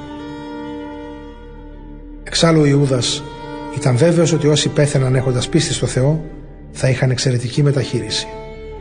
Γι' αυτό επρόκειτο για μια άγια και θεάριστη σκέψη. Έτσι έκαναν τη θυσία για την εξηλαίωση των νεκρών ώστε οι τελευταίοι να απαλλαγούν από την αμαρτία που είχαν διαπράξει. Β. Μακαβαίων, κεφάλαιο 13 Ο Μενέλαος παίρνει την τιμωρία που του άξιζε. Το έτος 149 ο Μακαβαίος και οι άντρες του πληροφορήθηκαν πως ο αντίοχος ο Ευπάτορας προχωρούσε με πολύ στρατό εναντίον της Ιουδαίας. Ο βασιλιάς συνοδευόταν από τον αντιβασιλέα Λυσία ο οποίος ήταν και διαχειριστής των βασιλικών υποθέσεων. Καθένας τους ήταν επικεφαλής ελληνικών στρατευμάτων από 110.000 πεζούς και 5.300 υπείς, 22 ελέφαντες και 300 άρματα δρεπανηφόρα. Μαζί με αυτούς τους δύο ενώθηκε ο Μενέλαος, ο οποίος με μεγάλη υποκρισία ενθάρρυνε τον Αντίοχο να συνεχίσει την εκστρατεία του. Στην πραγματικότητα δεν ενδιαφερόταν για τη χώρα του, αλλά επιδίωκε να διοριστεί στο αξίωμα του αρχιερέα. Ο Θεός όμως, ο βασιλιάς των βασιλιάδων, διέθεσε τον Αντίοχο εναντίον του Μενέλαου. Ο Λυσίας απέδειξε στον Αντίοχο ότι αυτός ο ασεβής ήταν η αιτία όλων των συμφορών του. Γι' αυτό και ο βασιλιάς διέταξε να φέρουν τον Μενέλαο στη Βέρεια και να τον θανατώσουν εκεί με τη μέθοδο που συνηθίζεται σε εκείνα τα μέρη. Συγκεκριμένα εκεί υπάρχει ένας πύργος 50 πύχης ύψος γεμάτος με στάχτη. Μια κυκλική ράμπα ξεκινούσε απότομα από ψηλά και κατέληγε μέσα στη στάχτη. Εκεί πήγαιναν όποιους είχαν καταδικαστεί για ιεροσιλία ή για οποιοδήποτε άλλο σοβαρό έγκλημα και τον έριχναν από ψηλά στο θάνατο. Έτσι ο άνομος Μενέλαος κατέληξε να πεθάνει δίχως να ταφεί, όπως άλλωστε του άξιζε. Είχε πολλές φορές προσβάλει τις ιερές στάχτες του θυσιαστηρίου και τώρα έβρισκε το θάνατο μέσα σε στάχτες. Η νίκη του Μακαβαίου στη Μοδεΐν ο βασιλιάς Αντίοχος ερχόταν τώρα με βάρβαρες διαθέσεις για να προξενήσεις στους Ιουδαίους χειρότερες συμφορές από όσες τους είχε προξενήσει ο πατέρας του. Όταν το έμαθε αυτό ο Ιούδας παράγγειλε στο λαό να οικετεύουν μέρα και νύχτα τον Κύριο να τους βοηθήσει τώρα που κινδυνεύουν να χάσουν τον νόμο τους, την πατρίδα τους και τον Άγιο Ναό τους. Ακόμη να τον παρακαλέσουν ώστε ο λαός που τώρα μόλις είχε αρχίσει να ανασένει να μην ξαναγυρίσει πίσω και υποδολουθεί στα ασεβή έθνη. Παρακαλούσαν λοιπόν όλοι μαζί το σπλαχνικό Κύριο με κλάματα, νηστείες και γονικλησίες επί τρεις συνεχείς ημέρες. Μετά ο Ιούδας τους εμψύχωσε και τους κάλεσε να τον ακολουθήσουν. Ο ίδιος έκανε συμβούλιο με τους πρεσβυτέρους και αποφάσισαν, προτού ο στρατός του βασιλιά μπει στην Ιουδαία και καταλάβει την Ιερουσαλήμ, αυτοί να βγουν έξω και με τη βοήθεια του Θεού να αντιμετωπίσουν την κατάσταση. Έτσι στρατοπέδευσε κοντά στη Μοδεήν και ανέθεσε την έκβαση του αγώνα στο δημιουργό του σύμπαντος και παρότρινε τους στρατιώτες του να πολεμήσουν με γενναιότητα μέχρι θανάτου για τους νόμους, τον ναό και την πόλη, για την πατρίδα και το δικό τους τρόπο ζωής. Ο Ιούδας έδωσε στους άντρες του για σύνθημα στη μάχη την κραυγή «Η νίκη είναι του Θεού». Μετά πήρε μαζί του τους πιο γενναίους και γυμνασμένους άντρες του και έκανε τη νύχτα έφοδο στην περιοχή γύρω από τη σκηνή του βασιλιά. Μέσα στο εχθρικό στρατόπεδο σκότωσε 2.000 περίπου άντρες. Επίσης σκότωσαν τον καλύτερο ελέφαντα και το φρουρό του. Σκόρπισαν τον πανικό στο στρατόπεδο και έφυγαν νικητές όταν πια είχε αρχίσει να χαράζει. Όλα έγιναν με τη βοήθεια και κάτω από την προστασία του Κυρίου προς τον Ιούδα. Ο Αντίοχος περικυκλώνει τη Βεθσούρα. Τώρα ο βασιλιάς Αντίοχος, έχοντας πείρα από την τόλμη των Ιουδαίων, προσπαθούσε με άλλους τρόπους να καταλάβει τα μέρη τους. Επιτέθηκε λοιπόν επανειλημμένα στη Βεθσούρα, ένα από τα οχυρά φρούρια των Ιουδαίων, αλλά έχασε πολλές δυνάμεις και τελικά κατατροπώθηκε. Ο Ιούδας έστειλε τα αναγκαία εφόδια στη φρουρά που ήταν μέσα. Ένας Ιουδαίος στρατιώτης που ονομαζόταν Ρόδοκος πρόδωσε μυστικά στους εχθρούς. Τον συνέλαβαν όμως και τον έκλεισαν φυλακή. Ο βασιλιάς διαπραγματεύτηκε για δεύτερη φορά με τους κατοίκους της Βεσσούρας και αφού δόθηκαν εγγύσεις και από τα δύο μέρη αποχώρησε. Μετά επιτέθηκε εναντίον του Ιούδα αλλά και πάλι νικήθηκε. Ο Αντίοχος κάνει ειρήνη με τους Ιουδαίους. Στο μεταξύ ο Φίλιππος είχε μείνει στην Αντιόχεια υπεύθυνος για τη διακυβέρνηση του κράτους, αλλά ο βασιλιάς Αντίοχος έμαθε πως είχε παραφρονήσει. Μη ξέροντας τι να κάνει, ο βασιλιάς κάλεσε τους Ιουδαίους και έκανε ειρήνη μαζί τους με τους δικούς τους όρους. Συμφώνησε μαζί τους να σεβαστεί όλα τα δίκαια αιτήματά τους. Για να επισφραγίσει μάλιστα αυτή τη συμφωνία, πρόσφερε θυσία και αφιέρωσε πλούσια δώρα στο ναό για να δείξει το σεβασμό τους αυτόν. Επίσης δέχτηκε με τιμές τον Ιούδα τον Μακαβαίο. Μετά από όλα αυτά τα γεγονότα, ο βασιλιάς διόρισε κυβερνήτη τον Ηγεμονίδη στην περιοχή από την Πτολεμαίδα μέχρι τα Γερινά και ο ίδιος πήγε στην Πτολεμαίδα. Οι κάτοικοι της πόλης δυσανασχετούσαν για τη συμφωνία που είχε κάνει ο βασιλιάς με τους Ιουδαίους και ήταν τόσο εξαγριωμένοι που ήθελαν να την ακυρώσουν. Αλλά ο Λυσίας με δημόσια ομιλία του υποστήριξε όσο μπορούσε τη συμφωνία και αφού ηρέμησε το λαό και τους έπεισε ότι είχε δίκιο, επέστρεψε στην Αντιόχεια. Αυτή ήταν η εξέλιξη της εκστρατείας του βασιλιά Αντιόχου στην Ιουδαία και η υποχώρησή του.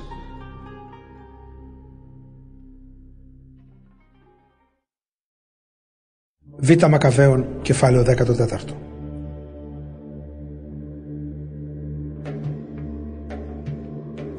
Ο Άλκημος επισκέπτεται το βασιλιά Δημήτριο.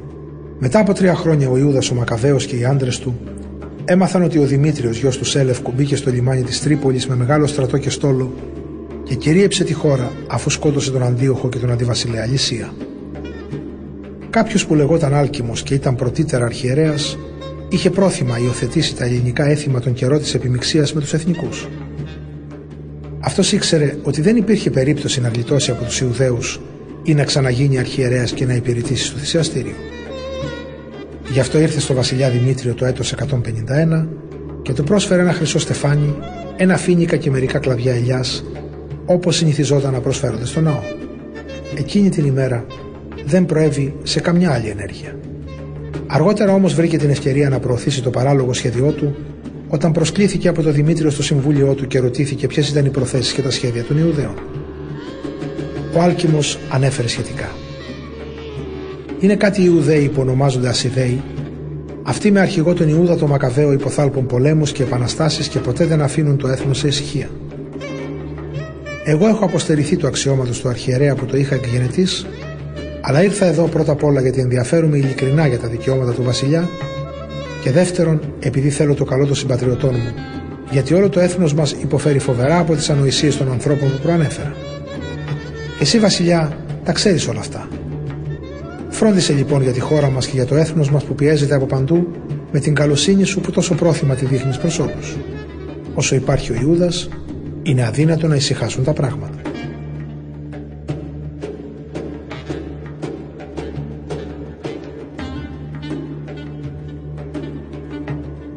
Ο Δημήτριος στέλνει τον Ικάνορα στην Ιουδαία. Όταν ο Άλκημος τελείωσε τα λόγια του οι άλλοι σύμβουλοι που εχθρεύονταν τον Ιούδα εξόργησαν ακόμη περισσότερο τον Δημήτριο. Αμέσως ο βασιλιάς κάλεσε τον Νικάνορα που ήταν επικεφαλής των Ελεφάντων, τον διόρισε κυβερνήτη της Ιουδαίας και τον έστειλε εκεί, με εντολή να σκοτώσει τον ίδιο τον Ιούδα, να διαλύσει το στρατό του και στη συνέχεια να εγκαταστήσει τον Άλκημο, αρχιερέα του Μεγάλου Ναού.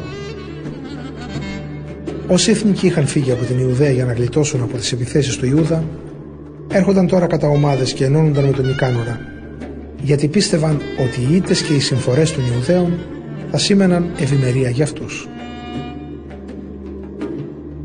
Ο Νικάνορ και ο Ιούδας γίνονται φίλοι. Όταν οι Ιουδαίοι έμαθαν ότι ο Νικάνορ έμελε να τους επιτεθεί και ότι οι ξένοι που κατοικούσαν στη χώρα τους θα τον υποστήριζαν, έβαλαν χώμα στα κεφάλια τους και προσεύχονταν με λιτανίες στον Κύριο, ο οποίος είχε επιλέξει το έθνος τους για παντοτινή ιδιοκτησία του και πάντοτε τους βοηθούσε με την παρουσία του. Μετά, ο αρχηγός τους ο Ιούδας έδωσε το πρόσταγμα της αναχώρησης και έφυγαν αμέσως για να συγκρουστούν με τους εχθρούς κοντά στην πόλη Δεσαού. Ο Σίμων, αδερφός του Ιούδα, είχε ήδη συμπλακεί με τον Ικάνορα, αλλά επειδή οι αντίπαλοι έκαναν ευνηδιαστική επίθεση, αυτός άρχισε για λίγο να τα χάνει. Ο Νικάνορ όμως, όταν έμαθε τα κατορθώματα του Ιούδα και των αντρών του, καθώς και το θάρρος που είχαν δείξει στους αγώνες για την πατρίδα τους, φοβήθηκε να λύσει τις μεταξύ τους διαφορές με πόλεμο. Έστειλε λοιπόν τον Ποσειδόνιο, το Θεόδοτο και το Ματαθία να κάνουν συνθήκη ειρήνης με τους Ιουδαίους. Μετά από πολλές συσκέψεις, ο Ιούδας τα ανακοίνωσε όλα στο στρατό του και όλοι μαζί έκαναν τη συμφωνία. Μετά όρισαν μια μέρα που θα συναντιούνταν μόνοι τους οι αρχηγοί. Είχαν τοποθετηθεί και ειδικά έδρανα για τον καθένα τους. Ο Ιούδας όμως είχε διατάξει οπλισμένους άντρες να καταλάβουν θέσει σε κέρια σημεία, μήπως οι εχθροί προβούν σε καμιά ευνίδια προδοσία. Έτσι η σύσκεψή τους ήταν ειρηνική. Ο Νικάνορ έμεινε στα Ιεροσόλυμα μετά τη συμφωνία. Δεν δημιούργησε καμιά δυσαρέσκεια στους Ιουδαίους και μάλιστα διέλυσε και τους όχλους που είχαν συγκεντρωθεί με το μέρος του. Τον Ιούδα τον είχε συνεχώς κοντά του, γιατί οι δύο άντρες είχαν γίνει καλύτεροι φίλοι. Μάλιστα ο Νικάνορ πρότρεψε τον Ιούδα να παντρευτεί και να κάνει οικογένεια. Έτσι ο Ιούδας παντρεύτηκε και ζούσε μια κανονική οικογενειακή ζωή.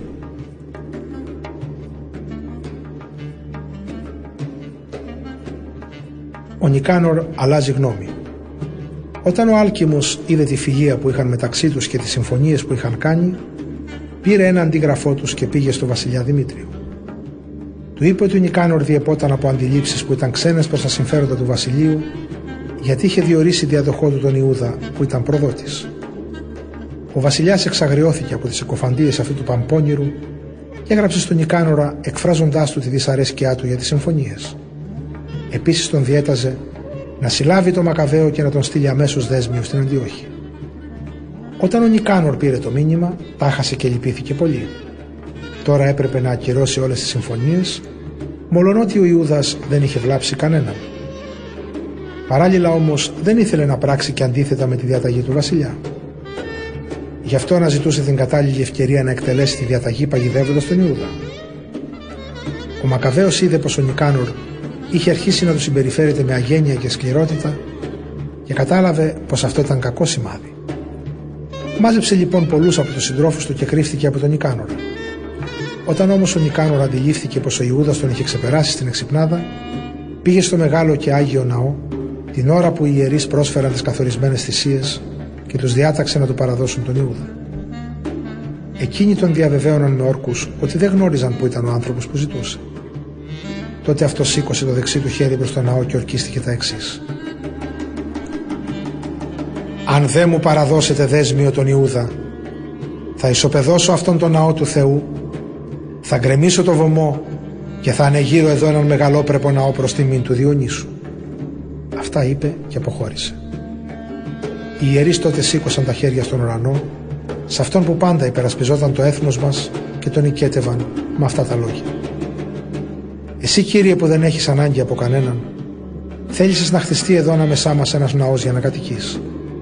Τώρα λοιπόν Κύριε, εσύ που είσαι ο μόνος Άγιος, φύλαξε για πάντα αμόλυντο αυτόν τον ναό που μόλις τώρα εξαγνίστηκε. Η αυτοθυσία του Ραζής Κάποιος από τους πρεσβυτέρους των Ιεροσολύμων που ονομαζόταν Ραζής Κατηγορήθηκε στον Νικάνορα ότι αγαπούσε τους συμπατριώτες του και εκείνοι τόσο πολύ τον σέβονταν που τον ονόμαζαν πατέρα των Ιουδαίων. Στο παρελθόν, πρώτης επιμηξία με τα άλλα έθνη, ο Ραζής είχε κατηγορηθεί πάλι για την αιμονή του στον Ιουδαϊσμό και για χάρη του είχε με μεγάλο ζήλο διακινδυνεύσει τη σωματική του ακαιρεότητα και τη ζωή του. Ο Νικάνορ, θέλοντας να δείξει τη δυσαρέσκειά του απέναντι στους Ιουδαίους, έστειλε πάνω από 500 στρατιώτες να συλλάβουν το Ραζής με την πεποίθηση πως έτσι θα τους προκαλούσε μεγάλο πλήγμα. Ήρθαν λοιπόν οι στρατιώτες να καταλάβουν τον πύργο που κρυβόταν ο Ραζής. Θα παραβίαζαν την εξωτερική πύλη και η διαταγή που είχαν ήταν να βάλουν φωτιά στην πόρτα. Τότε ο Ραζής περικυκλωμένος από παντού έπεσε πάνω στο ξύφος του και προτίμησε να πεθάνει ένδοξα παρά να πέσει στα χέρια αυτών των εγκληματιών και να εξευθυλιστεί με τρόπο ανάρμοστο στην ευγένειά του. Από τη βιασύνη του όμως δεν πέτυχε το στόχο του. Στο μεταξύ οι στρατιώτες είχαν εισβάλει από τις πύλες. Έτσι ο Ραζής πήδηξε ηρωικά πάνω από το τείχος και έπεφτε κάτω πάνω στον κόσμο. Το πλήθος έγκαιρα παραμέρισε και εκείνος έπεσε στο κενό που δημιουργήθηκε. Ζωντανός ακόμη και φλογισμένος από το θάρρος, σηκώθηκε τρέχοντας ενώ το αίμα έρεε ποτάμι. Βαριά τραυματισμένος όπως ήταν, πέρασε μέσα από τα πλήθη και στάθηκε πάνω σε έναν απόκριμνο βράχο. Χωρίς σταγόνα αίμα μέσα του, έπιασε με τα δυο του χέρια τα έντερά του και τα πρόβαλε προς το πλήθος. Μετά παρακάλεσε τον κύριο που δίνει τη ζωή και το πνεύμα να του τα ξαναδώσει και τα δύο.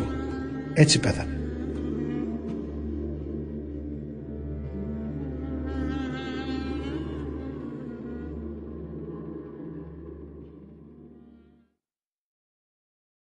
Β. Μακαβαίων, κεφάλαιο 15.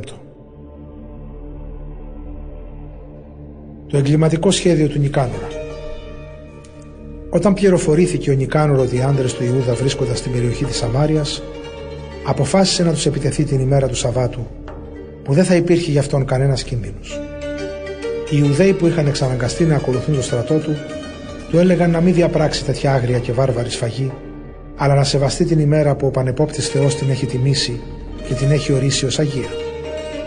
Τότε ο Νικάνορ, το ταπεινότερο υποκείμενο της γης, ρώτησε «Υπάρχει κανένας κυβερνήτης στον ουρανό που έχει ορίσει να γιορτάζεται το Σάββατο» Εκείνοι του απάντησαν «Υπάρχει ο αληθινός Κύριος, ο κυβερνήτης του ουρανού. Αυτός διάταξε να γιορτάζουμε την 7η ημέρα». Τότε ο Νικάνορ είπε «Κι εγώ είμαι κυβερνήτης στη γη και διατάζω να πάρετε τα όπλα και να εκπληρώσετε τις υποχρεώσεις σας απέναντι στον βασιλιά. Δεν κατόρθωσε όμως να φέρει σε πέρα στο σατανικό του σχέδιο.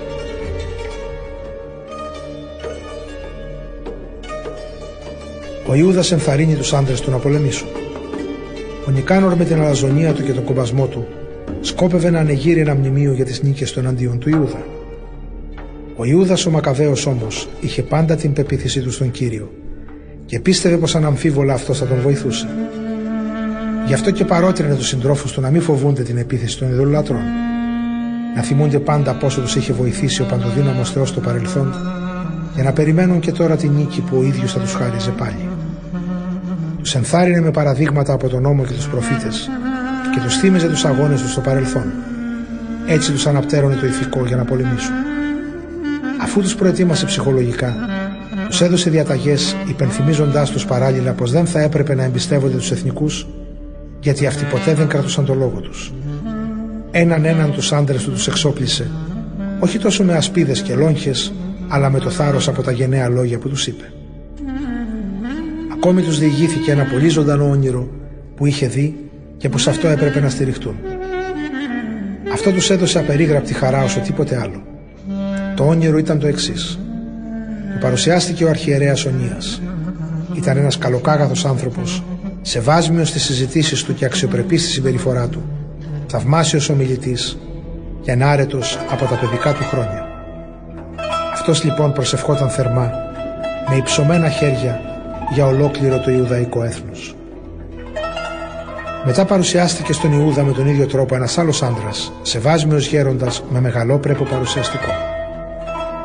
Τότε ο Ονίας είπε αυτός είναι ο προφήτης του Θεού Ιερεμίας που αγαπάει τους συμπατριώτες του και προσεύχεται διαρκώς για το λαό και την Ιερουσαλήμ. Ο Ιερεμίας άπλωσε το δεξί του χέρι και έδωσε στον Ιούδα ένα χρυσό ξύφος λέγοντάς του «Πάρε το Άγιο ξύφος, δώρο από το Θεό, που με αυτό θα συντρίψεις τους εχθρούς». Η ελπίδα και η αγωνία των Ισραηλιτών Αυτά τα ωραία και ενθαρρυντικά λόγια του Ιούδα εμψύχωσαν τους νέους και τους παρακίνησαν να φανούν γενναίοι. Η πόλη, τα ιερά τους και ο ναός τους κινδύνευαν. Έτσι οι Ιουδαίοι μπροστά σε αυτό τον κίνδυνο αποφάσισαν να μην περιμένουν στο στρατόπεδο αλλά να βγουν με γενναιότητα εναντίον των εχθρών και να συμπλακούν μαζί τους παίρνοντας έτσι τις τύχες τους στα δικά τους χέρια. Δεν ενδιαφέρονταν και τόσο να αγωνιστούν για τις γυναίκες τους και τα παιδιά τους τα αδέρφια τους ή τους συγγενείς τους, όσο για τον Άγιο Ναό. Εξάλλου, η αγωνία αυτών που θα έπρεπε να μείνουν στην Ιερουσαλήμ δεν ήταν μικρότερη. Γιατί εκείνοι φοβούνταν και αγωνιούσαν για την έγκβαση της σύγκρουσης στην Ήπεθρο. Η προσευχή του Ιούδα πριν τη μάχη. Όλοι περίμεναν την αποφασιστική μάχη. Οι εχθροί είχαν προωθήσει το στρατό τους, έχοντας το υπηκό τους αριστερά και δεξιά και τους ελέφαντες σε κέρια σημεία. Όταν ο Μακαβαίος είδε τον πολυάριθμο στρατό, την ποικιλία των όπλων και την αγριότητα των θηρίων, επικαλέστηκε τον Κύριο που κάνει θαυμαστά έργα. Ήξερε πως η νίκη δεν κερδίζεται με τα όπλα, αλλά δίνεται από το Θεό κατά την κρίση του σε εκείνους που το αξίζουν. Έκανε λοιπόν την παρακάτω προσευχή. Εσύ Κύριε, τον καιρό του Εζεκία, βασιλιά της Ιουδαίας, έστειλες τον άγγελό σου και θανάτωσε 185.000 άντρες από το στρατόπεδο του Σεναχηρήν. Και τώρα, κυρίαρχε των ουρανών, στείλε μπροστά από μας έναν καλό άγγελο που να σκορπίζει το φόβο και τον τρόμο. Χτύπα με τη μεγάλη σου δύναμη τους βλάσφημους που επιτεθήκαν ενάντια στον Άγιο σου λαό. Έτσι τέλειωσε την προσευχή του. ήττα του Νικάνορα. Ο Νικάνορ και ο στρατός του προέλαβαν με τον ήχο των Σαλπίγκων και με τα πολεμικά του εμβατήρια. Ο Ιούδας όμως με τους άντρες του πήγαιναν στη μάχη επικαλούμενοι το Θεό και προσευχόμενοι. Έτσι, πολεμώντας με τα χέρια τους και προσευχόμενοι με την καρδιά τους, σκότωσαν πάνω από 35.000 άντρες. Η χαρά τους ήταν μεγάλη, γιατί ο Θεός τους είχε βοηθήσει με την παρουσία του. Όταν τελείωσε η μάχη και διαλύονταν με πανηγυρισμούς, αναγνώρισαν τον Ικάνορα που ήταν πεσμένος νεκρός με ολόκληρη την πανοπλία του. Με κραυγές και αλλαλαγμούς δοξολογούσαν τον Κύριο στη γλώσσα τους. Τότε ο Ιούδας ο Μακαβαίος, που πάντοτε είχε αγωνιστεί πρώτος με το σώμα και την ψυχή του για χάρη των συμπατριωτών του, διατηρώντας πάντα τον νεανικό τους φρίγος, διέταξε τους συμπολίτες του να κόψουν το κεφάλι και το δεξιό βραχίωνα του Νικάνορα και να τα φέρουν στα Ιεροσόλυμα. Όταν έφτασαν στην πόλη, συγκέντρωσε όλο το λαό, έβαλε τους ιερείς να σταθούν μπροστά στο θυσιαστήριο και έστειλε να φέρουν αυτούς που βρίσκονταν στο φρούριο. Τους έδειξε το κεφάλι του ασεβή και βλάσφημου Νικάνορα, καθώς και το δεξιό του βραχίωνα που με τόση υπερηφάνεια τον είχε απλώσει εναντίον του Αγίου Ναού του Παντοκράτορα. Μετά έκοψε τη γλώσσα του ασεβή Νικάνορα, λέγοντας ότι θα τη δώσει κομμάτι-κομμάτι στα όρνεα και ότι θα κρεμάσει τα υπόλοιπα μέλη του σώματος μπροστά στο ναό, σημάδι του τι έπαθε με την παραφροσύνη του Νικάνορ. Τότε όλοι δοξολόγησαν το δοξασμένο Κύριο στον ουρανό λέγοντας «Ευλογημένος να είναι αυτός που φύλαξε αμόλυντο το ναό του». Ο Ιούδας κρέμασε το κεφάλι του Νικάνορα από το φρούριο, χειροπιαστή απόδειξη για όλους της βοήθειας που τους είχε στείλει ο Κύριος. Όλη η συνέλευση του λαού έβγαλε κοινό ψήφισμα και αποφάσισαν ότι αυτή η μέρα δεν θα έπρεπε ποτέ να ξεχαστεί, αλλά να τη γιορτάζουν επίσημα κάθε χρόνο την παραμονή το βράδυ της γιορτής του Μαρδοχαίου. Αυτή είναι η 13η μέρα του 12ου μήνα, ο οποίος στα αραμαϊκά λέγεται Αδάρ. Επίλογος Έτσι λοιπόν εξελίχθηκαν τα πράγματα για τον Ικάνορα και από τότε και μετά η Ιερουσαλήμ περιήλθε στην κυριαρχία των Εβραίων. Εδώ τελειώνω την αφήγησή μου. Αν αυτή είναι καλογραμμένη και ανταποκρίνεται στα γεγονότα, αυτό ήταν και η δική μου επιθυμία. Και αν είναι ατελής και μέτρια, Εγώ έκανα το καλύτερο που μπορούσα. Είναι γνωστό πως δεν είναι υγιεινό να πίνει κανείς και το κρασί και το νερό, ενώ ανακατεμένα τα δύο έχουν απολαυστική γεύση. Έτσι και ο λόγος, όταν είναι καλογραμμένος, ευχαριστεί το αυτή των αναγνωστών. Με αυτό τελείωσα.